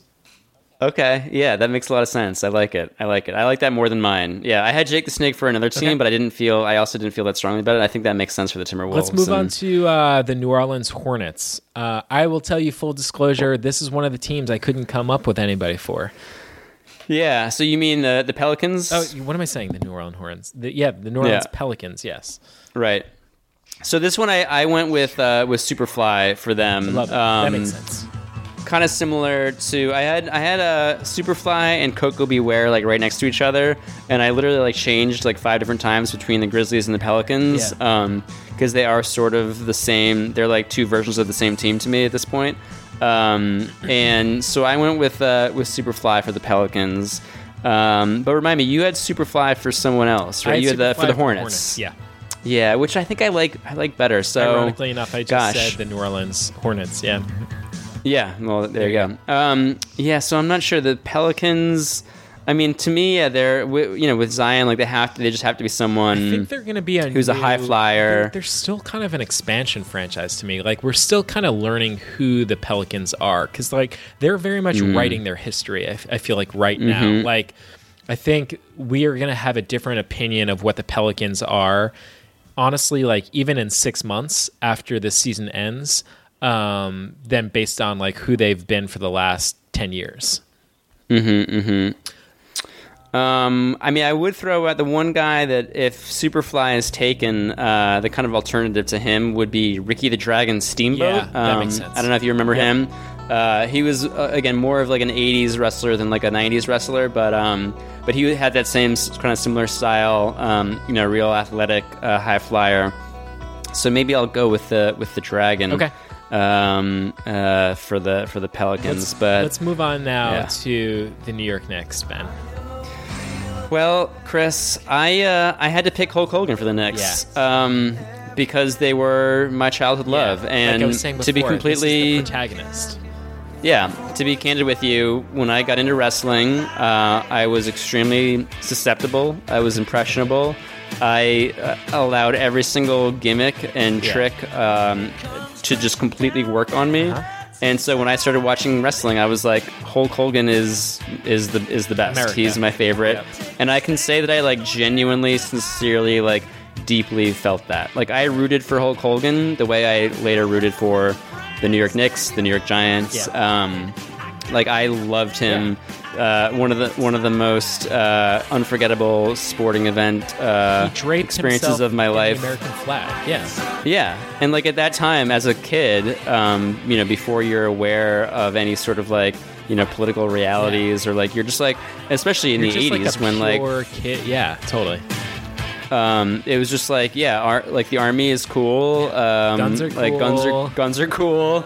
America's awesome. Joes are awesome. We never Yep. we never lose any wars. We're number one. Yes. We're the best. Um, there is no Kill the bad guys. nuance. Yeah, kill the bad It guys. is completely, completely black and white. Um, yeah, Chuck Norris and Clint Eastwood and Hulk Hogan. Let's um, these are my heroes. Steven Seagal movies. Yeah, totally. Yeah, yeah. Um, so uh, yeah, Hulk, Hulk is the Knicks.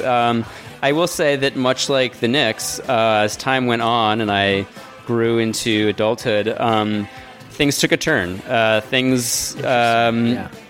you know, the the sort of childhood uh, uh, love and and and just uh, kind of. Um, un, um, unambiguous uh, positivity that I felt uh, towards uh, this this thing, uh, it changed. It Yeah. it it, tran it transformed gradually. Um, uh, Hulk Hogan, uh, basically his departure from the WWF is why I, I stopped watching it in, uh, in 1993. Uh, much like uh, the Knicks' um, departure from the NBA uh, around 2000, 2001, um, is why I stopped watching basketball for about 15 years there. Um, and uh, yeah, like I, I, I obviously then Hulk Hogan had um, had some chapters later in his life um, that were uh, not so great. Um, Yeah. Specifically, uh, being a uh, racist and uh, suing uh, the website Gawker uh, out of existence, uh, thanks to the help of Peter Thiel. Um, and that really parallels closely, uh, in my mind, uh, to the James Dolan uh, ownership era and um, really the Isiah. Thomas coaching tenure, and basically all every single move that uh, that that both of these uh, individual entities have have kind of made uh, since their their glory days of, of the early '90s um, has been bad and made me feel sad. It's Uh, incredible. So that's parallel- why the parallel tracks that the Knicks and Hulk Hogan have run on is sort of stark. Wow. Yeah, yeah. So to me, there's no question. Uh, Hulk Hogan is the Knicks, and the Knicks are Hulk Hogan. I love it. I mean, I will tell you, I, I had a different choice, and I'll talk mine out with you. But I think Hogan makes total sense. Um, it's also interesting, like, so I was, believe it or not, I was never a Hogan guy. Uh, I w- Yeah, that makes I was sense. never, I, I- was never like a Hulk Hogan kid. So, because uh, to be honest with you, my brother was. So the way Hmm. you know kids are, siblings are, like you always want to be different than your sibling. Like if they're this one, Mm-hmm. you want to be the other one. And like we would play wrestling in our in our childhood basement. So if my brother was Hogan, then I had to be the Ultimate Warrior. You know what I mean? So Mm-hmm, that I, I was more of an Ultimate Warrior guy.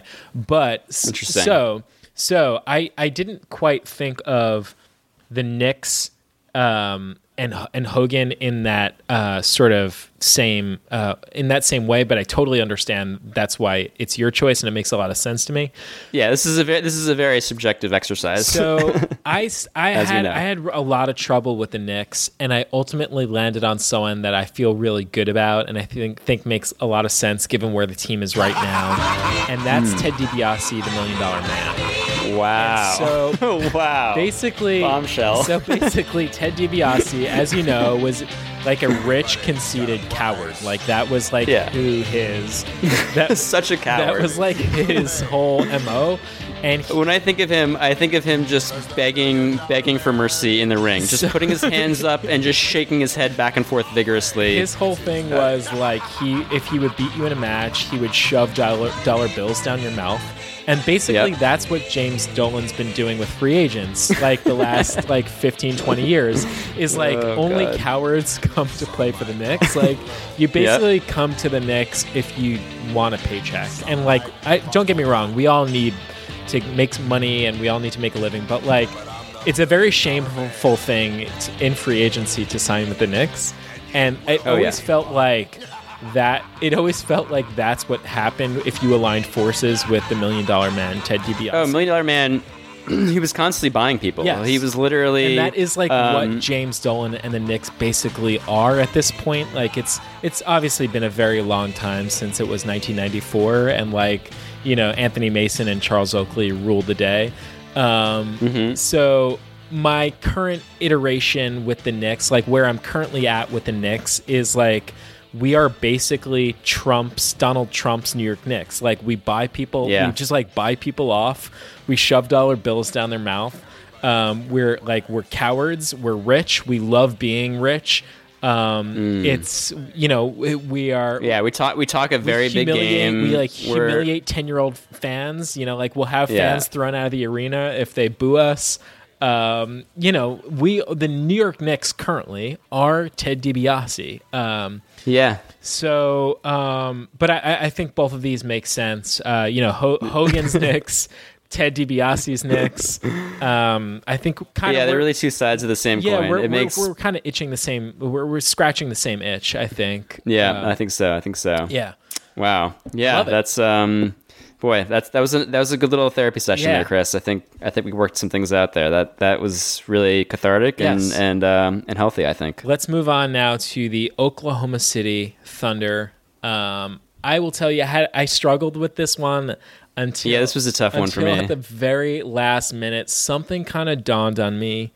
Um, it doesn't, you know, I'm I'm really still working on this one, but the person that I came up for the Oklahoma City Thunder was uh, Paul Bearer, um, the, the manager for the Undertaker. The manager of the Undertaker. He's basically just incredibly spooky. Um, yeah. he is a spooky guy. he basically wears like a white powder on his face, and Very pale. very pale. Has like a has has a thin mustache, and he always sort Mm-hmm. of juts up one of his lips, and um, he, he When he speaks, he has the voice of a ghost, Yes, of an actual ghost. That's correct. Yeah. and he uh, he al- he holds an urn of ashes. Um, you know, if I, I I can't really put my finger on why he makes sense for the Oklahoma City Thunder, other than like it just feels like a very Oklahoma City thing to be like a pallbearer, to be to be spooky, to to be obsessive about ashes and death. So, like I said, I'm I'm really still working this one out. Uh, well, no, I mean, Chris, it makes perfect sense when you consider what are the Oklahoma City Thunder other than the corpse of the Seattle Supersonics. Oh, wow. That is Boom. very appropriate. Yeah. There we I go. love that. I think with that think one, we we, should it. just move on. Yeah, Uh, I'm good. I'm so, I'm done with that Let's one. move on to the Orlando Magic. Who, who, who'd you come up with for the Orlando Magic? Uh, this one, let's see. Um, I picked I picked Lex Luger. for Dude, the so did I. really? incredible. I, Wow, I, that is so random. I struggled with this one, but I came to settle on Lex Luger. That's amazing. Wow. Yeah, this was one of my last ones that I had a lot of trouble Me with, too. but I was just like, you know what, Lex Luger. Yeah, Yeah. It's something he's about this very like, magic-y. this like Disney. Uh, I think of when I think of Orlando, I think Yeah. of Dwight Howard and like Disney Superman, and that's kind of who Yeah. Luger was. He he. Oh, he was so corny the and like the narcissist or the The narcissist. the, total package, and that's kind of who those Dwight Howard, Orlando Magic, Shaq, you know, Orlando Magic players were. You know, with these like Yeah. hulking physique of men. Um, Yeah. never really. they were like a they were a spectacle, but they were incredibly like shallow, Yes. kind of like skin deep. Yes. Like they weren't um like they were just kind of like chintzy and cheap. Um, even though they like looked kind of cool on the outside. Um, Love it, man. and they're also just very like Lex Luger. I feel like is like the most. A lot of these wrestlers come from Florida. Yes. but like Lex Luger is like the most Florida. Florida-y Totally. person. He also had like a very kind of tragic post uh, wrestling history that we don't need to get into. Um, it involved uh, like, do you know like the whole story like Miss Elizabeth like basically dying in his house? Oh, that's right. Um, that's right. Yeah. yeah, extremely dark and sad. um, which really, I don't know. Like we don't. That doesn't necessarily. But like, it's just kind of like when you think of like the kind of darkness and and like just awfulness of of the state of Florida. Um, uh, he kind of embodies that. So I'm not saying that the Orlando Magic necessarily share that, but they are from Florida. Yes. So I don't know. I just kind of I tied that totally together in my, tie in my Luger head. with Orlando, Florida. Absolutely. Yeah, yeah. Um, wow. Let, us right. move on to the Philadelphia 76ers. Who you got? Uh, Chris, for this one, the Philadelphia 76ers, I have the one and only Macho Man Randy Savage. Oh, I love it. I love it. I love it. Yeah. talk me through that. This was a big. This is a very, very big, uh, important choice for me. Uh, one of the most important wrestlers. Is it fair to say that Randy Savage is your favorite wrestler of all time? Yes, now he is. Yeah. As a child, I didn't recognize it because I was young and ignorant. But I feel like But as an adult- spirit animal in terms of wrestlers is Randy Savage. Yes, that's true. In the year 20, uh, I want to say 11, maybe t- 2010, I dressed up with That's a bunch right. of friends um, as wrestlers, uh, professional wrestlers from the early 90s, and I went as Macho Man Randy Savage um, because he is, um, yeah, he, he is who I who I identify most closely with. Yep. He was just the best. He was so like just fucking hilarious. Uh, his promo videos, uh, I could get drunk and stoned and just watch um, for hours and hours at a time. The man was an absolute genius. He was a genius wrestler. He was a genius on the microphone.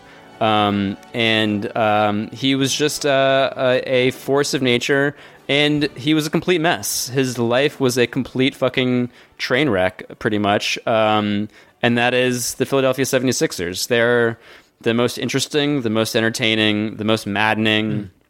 They're very good uh, or they're very bad. Um, and they're just fucking messy. Um, and that's kind of why Got it.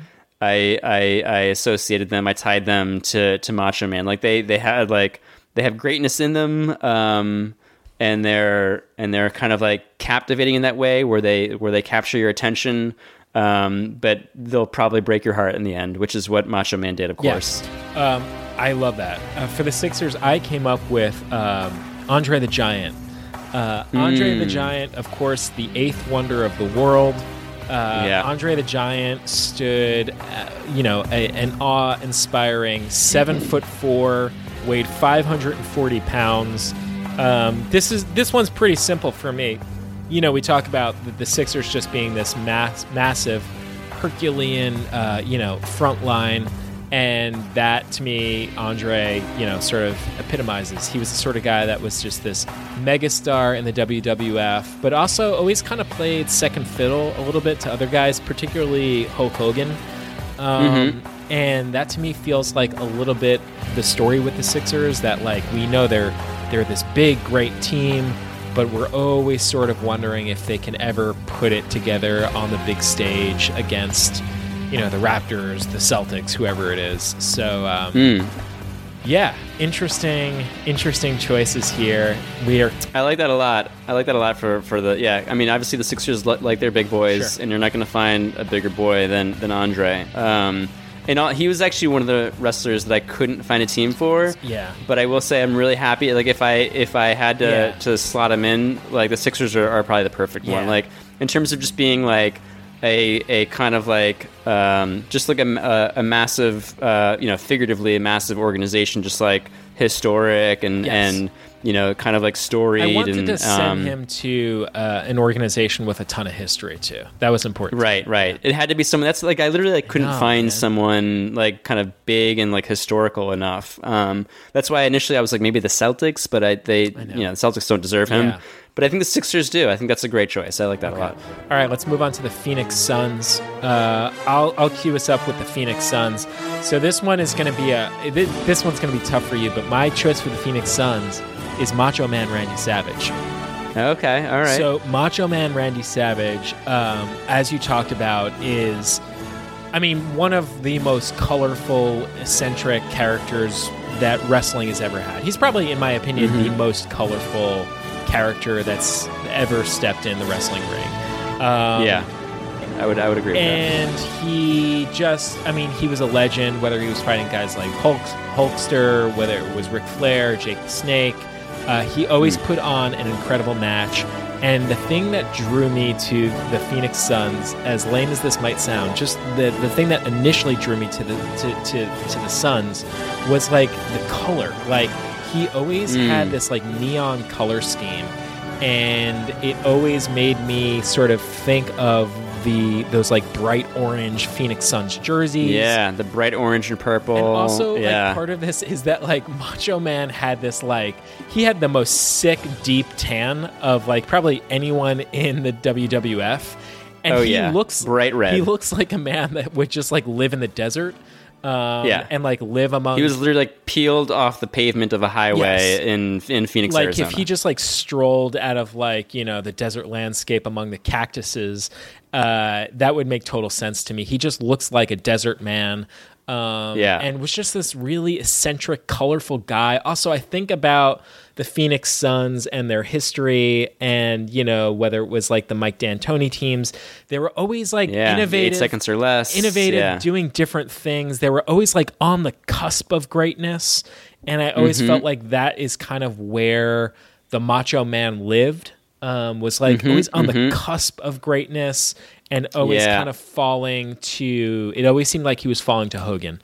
Um, yeah, he was never quite number one. I mean, he did win the win the belt He uh, once or he twice, but he was always kind of like set up as the as the conflict for Hogan to overcome. it is, man? or for Ultimate Warrior to uh, overcome. he felt like the people's champion. And I think Yep. that in the same way that he was the people's champion, the Steve Nash Phoenix Suns were the people's champion when they Mm. lost to the Spurs. Like when when the Mhm. Spurs defeated them because all those players got suspended.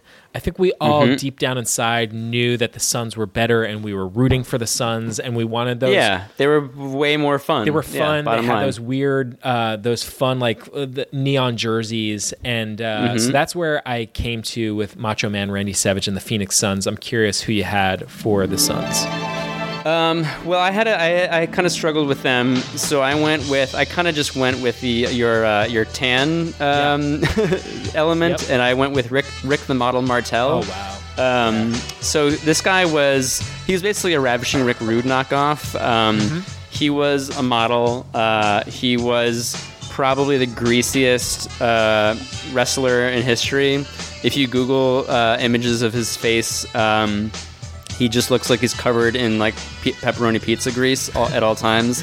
Um, and yeah, he was just the, the classic like vain Yeah. heel. Um, he strutted around in like purple tights and like a little, uh, like a little like short jacket um, and like slick back hair. And uh, he like carried around like a little like spray can of like cologne That's right. um, Oh that he would often spray in Oh his opponent's God, eyes because he was a real, real dirty wrestler. Um, it doesn't really fit the Suns, but I was more just thinking like, you know, he just looks like he's been sitting in literally uh, under a sun for about um, 40 straight hours. So, um, yeah, that's who I went with. I, I think I like uh, I like Macho Man more than uh, than Rick Martel for the Suns, but I still think think I like Macho Hmm. Man li- more for the Sixers for me. I like so Macho Man I'm not for the Sixers too. Yeah, I'm I'm not mad at that at all. You know, Yeah, t- yeah. Macho Man feels like again I was saying like it, it's it's hard sometimes speaking to an organization and a team's success on the court and a wrestler's you know it, it, it's it's a hard thing to marry because sometimes Yeah. it makes sense in one aspect but not sense in another aspect so it's it's an imperfect Right. exercise for sure um, I guess I kind of tied also a little bit of uh, the current Suns uh, Sure. led by Ricky Rubio, who I kind of, uh, you know, Rick the model. You know, Yes. Rubio's kind of a, Yes. you know,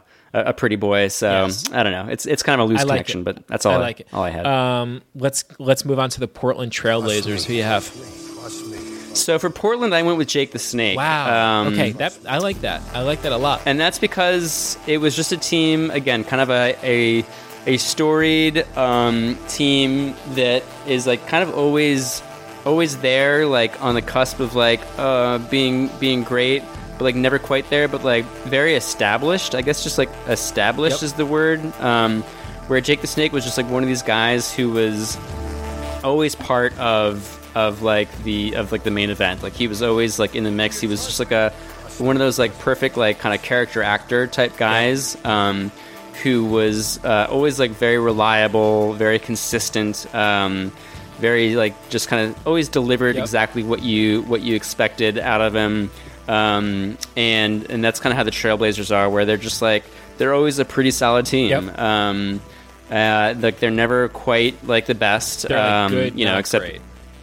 right um, and uh, yeah i don't know and something about like their their color scheme kind of like um, i don't know like like uh, yeah it- it's kind of now now it's getting a little harder to to kind of articulate but like something something's a little snaky Mm-hmm. about like their their logo, logo, their sure. color scheme a little bit. I like it. Um, I like it a lot. the kind of like Pacific Northwest. I think. Pacific um, Northwest makes sense for Jake the Snake as well. yeah, there is something sort yeah. of like I don't know what's happening over there. That's that. There's this Right. like, weird pocket of energy. you kind of for, you kind of forget about him, Right. and then you're like, oh right, Like, the does he have a Blazers. snake? Yeah, Does he have a snake though? Yeah. For Right. The Portland Trailblazers. I sort of. Um, this is to me feels like an overcorrection, or not an overcorrection, but I'm not sure that the success of the wrestler and the success of the team match up. But the Hmm. person, the wrestler that I settled on for the Portland Trailblazers was Bret the Hitman Hart. And Oh, so, I mean, the Hitman was a highly successful five time WWF champ. I mean, he was one of the biggest stars. A legend. Yeah, Yeah. I mean, an absolute, uh, an absolute legend. Um, one of the biggest stars in the WWF throughout the 90s. And I'm not really sure that that's who the spirit of the Portland Trailblazers are. But the thing about Bret the Hitman Hart that I want to kind of zero in on as it relates to the Portland Trailblazers is like there's something about there is like kind of like a Lillard, like a Damian Lillard sort of uh, energy about Hitman Hart that that reminds me of, of, of Damian Lillard and, and the Trailblazers, where it's kind of like yeah, just fucking cool. this coolness. guy is kind of like consistently very cool. He's understated. He actually is not like was not very good on the microphone. Like he wasn't much of a hype man actually, and he kind Yeah, yeah, yeah. He was definitely more of a, a, did- a technician. yeah, dude, he did all of his talking in the ring. Um, Mhm. He, unlike guys like Macho Man or even Hulk, like who were great showmen, um, Yeah. Bret the Hitman Hart was really just a fucking technical savant. He was a wrestler's wrestler. The excellence of execution. Yeah, Yeah, and I kind of think of Damian Lillard in that regard, where it's like, Hmm. uh, you know, he's just every all of his peers respect the hell out of him. Everyone, he's going to be a Hall of Famer, all that Mhm. stuff. Um, and that's kind of how I how I came to Bret the Hitman Hart. Uh, again, I think the success of of the Hitman doesn't really make sense with the Portland Trailblazers. Um, who for most Right, of our I definitely- lives, like you know, they were always a playoff team, but never like kind of uh, winning championships. But Right, right. Um, I like that a lot, though. I like the the Lillard Association makes a lot more sense than the Yeah. the team association. yeah. But that's very like I can see like Lillard being the hitman to like Russell Westbrook's Ultimate Warrior. Exactly. You know, Yes, exactly. Um, that's like kind of kind of kind of perfect. Yeah. All right, let's move on to the Sacramento Kings. Um, I will cue us up here. So for the Sacramento Kings, I chose Mr. Perfect. Um, Ah, okay. Yeah, which is an interesting one. But Mr. Perfect, you know, like you talked about him before, he had this like chiseled physique. He was this like extreme. That was his whole gimmick. Just this like beautiful body, being this very cocky, smiley guy. Uh, that was the character that he portrayed, and it was so it was sort of always like uh, falling, you know, in like some, you know, in one way or, or another, whether it was to Bret Hart or to uh, to Hulk Hogan, and he was he was injured a lot, and um, I found that like the Kings were like sort of like the perfect like foil to, in in the same way that like Chris Webber's Kings were always sort of like they were supposed to be really good, and then they always kind of like choked in the in in the on the big stage. Um, Yeah, I could see so that. That's yeah. how I came up with Mr. Perfect. It's not it's Mm. it's not the best uh. It's an imperfect Yeah. analogy, Yeah. but it, I'm curious. I like it I'm though. curious who you came up with. Well, I was kind of at a loss for the Kings until until I settled on this one guy, and this is probably the hardest one for me to explain. But I went with Akeem, the African Dream. Okay. Now I don't know if you remember this guy. Um, he was definitely among the most uh, shockingly racist characters Oh that WWF came up with, which is a very high bar. Uh, This is insane. because we're yeah so he was um, he was a white guy uh, who was uh, originally billed as uh, one man gang uh, just this like fucking massive like mountain of a man uh, and then in 1990 90 or 91 or wait maybe it was earlier hang on let me just uh, see here um, wait shit sorry um, Yeah. Oh, it was in uh, '88. Um, uh, his his manager Slick. I don't know if you remember Slick. Uh, who was one of the yeah, great. yeah, um, yeah. He was kind of a kind of a black Jimmy Hart Uh-huh. uh, type character. Um, but he was a one man gang's manager, and for some fucking reason, uh, in September of 1988, they decided that he would be kind of rebranded and reborn as uh, uh, this African, like like like I don't know, like royalty type guy um, who decided that he was African, and they had this like incredible uh, and again shockingly racist vignette where he went into he went on this like um, this like promo like this like uh, vignette uh, with uh, Mean Gene Okerlund on location in an American ghetto that was dubbed the deepest darkest parts of Africa. And it was literally just like a back alley with like a big trash can fire and there were like tribal African dancers like dancing around and chanting around the um, the garbage can fire. God. and and Akeem came out and like announced that he was now Akeem. Um, and uh, that he was reborn as an African, and he was like speaking in like uh, very like stereotypical like jive accent and stuff, and like it was just really really alarming and um, but like, I mean, you know, hilarious uh, if you can kind of set aside the racism of it. Sure. Um, and he went on to fight uh, as this character for like several years and would like come to the ring doing these like ridiculous little like dances and stuff. Um, and again, he uh, he was played by a guy named George Gray, um, who was a white guy from Spartanburg, South Carolina, and he was just like acting black for like five years. um, and uh, yeah, he had this like ridiculous like out like this like tribal African like blue and yellow outfit with this like Yeah. uh, hat that he wore and. Um, why are they the Sacramento Kings? I don't. I don't know. Other than they just seem like a mistake, A mistake. Of, a, of a franchise. um, I guess that's the closest thing I can Okay. I can uh, say to to explain it. Um, they just kind of seem, yeah, like kind of backwards and and wrong. Um, and um, but also kind of entertaining in a way that you don't totally want to fully admit. Maybe I don't know. I don't know. It's, it's hard hard for me to articulate. Okay. But um, yeah. Okay. And also maybe uh, yeah maybe something about how like Akeem. I think he presented. I'm not sure if this was like just in my head, but he presented himself as like maybe like a prince or a king in some way, or like Definitely some sort of royalty, to be some sort of like prophet or royalty. Yeah.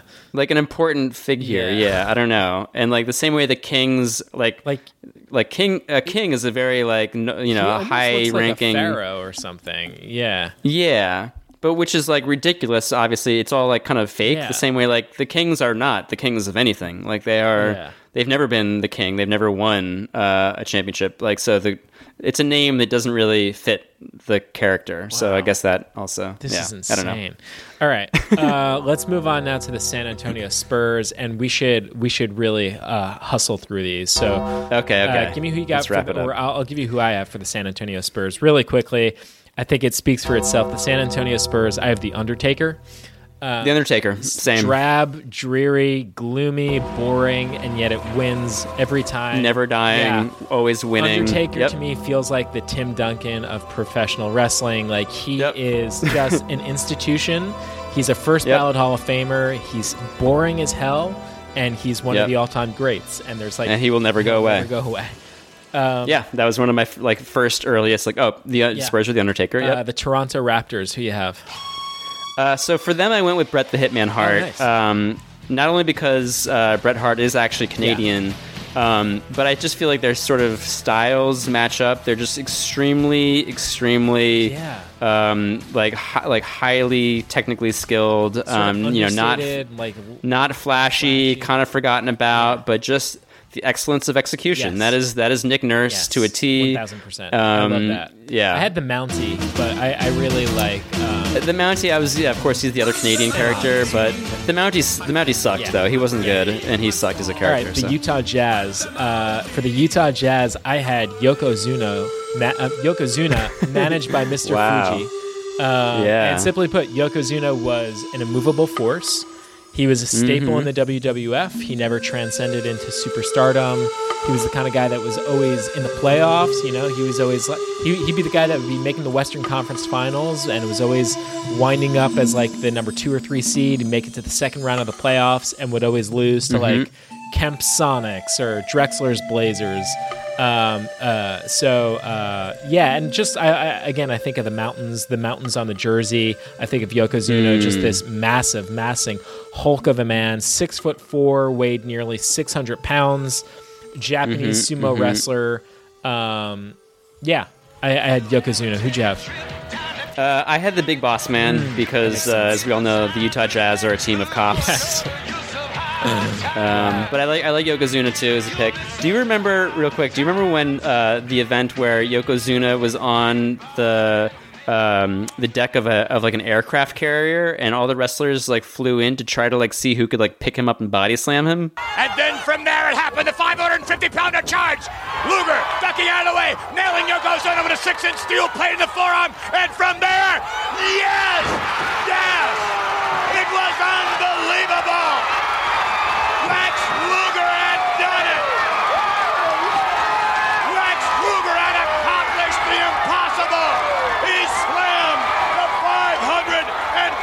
Pound champion down to the mat down to the deck of the USS Intrepid. And yes, this was what it's all about. America and Lex Luger would not be denied the celebration of her birthday. Thousands of fans on board the USS Intrepid saluting the great country we live in and saluting one of the great competitors who stepped forward to be counted on July 4, Sunday, America's birthday. It was like one of the last events that I remember watching before I like fully tuned out. It was in like late '93 or maybe mid '93. Um, and literally, it was like on the deck of like the USS, Yeah. like whatever Missouri or something. And it was just like, all right, let's all get the wrestlers to like line up and try to like lift this massive fat man. Yeah. And um, and they all failed except the guy who finally did it was uh, Lex Luger, the Orlando Magic. Um, Yeah. Our last and final team is the Washington Wizards. Uh, give me, give me who you had for the Washington Wizards, Ben. Uh, well, this is ending on kind of an anticlimax. I didn't really. Uh, what a what a forgettable team. Uh, I went with the Warlord just because. Um, yeah, the Warlord was kind of. Uh, he was a deep cut. He was just kind of like this uh, random guy. He only had like a mm, one or two year stretch of like relevance. Um, I think he was previously.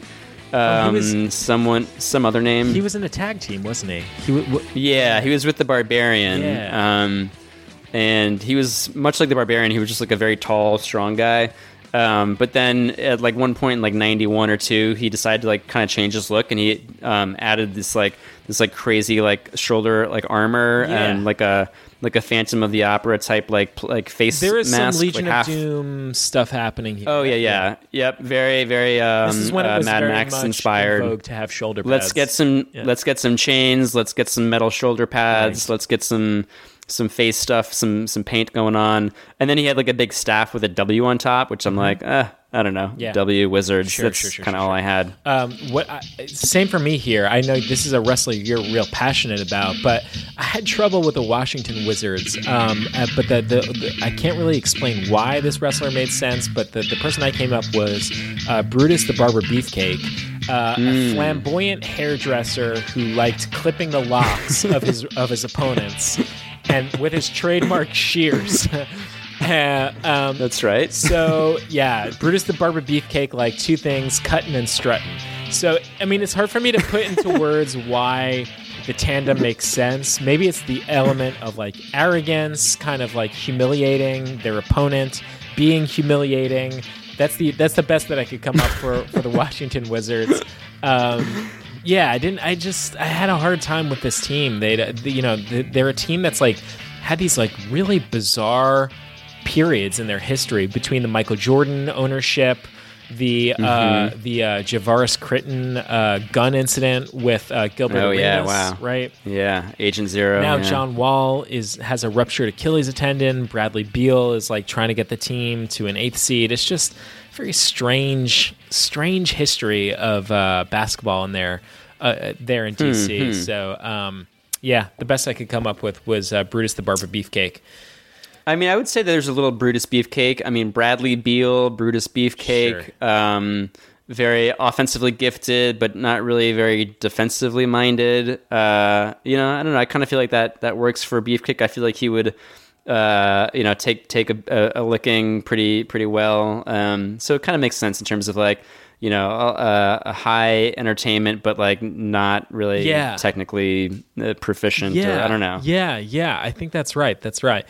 Yeah, Uh, that's close enough. Ben, we are going to come in at Holy under shit. three hours. uh, congratulations, man! We have gone through the entire NBA with all of our NBA, with all of our WWF wrestling comps. Um, congrats, we did it. Boy, this felt like this felt like a Royal Rumble right I know, here. I, I know. I, I feel like we were the we were the first two in and the last two out, Chris. Uh, what a what a what a journey this was. Yes. Uh, we'll obviously have to uh, we'll have to post these results somewhere. Yes. Um, you know, let the let the debate continue, folks. Sure. If you're if you're listening, if you have any uh, any ideas of your own, you know, let us know.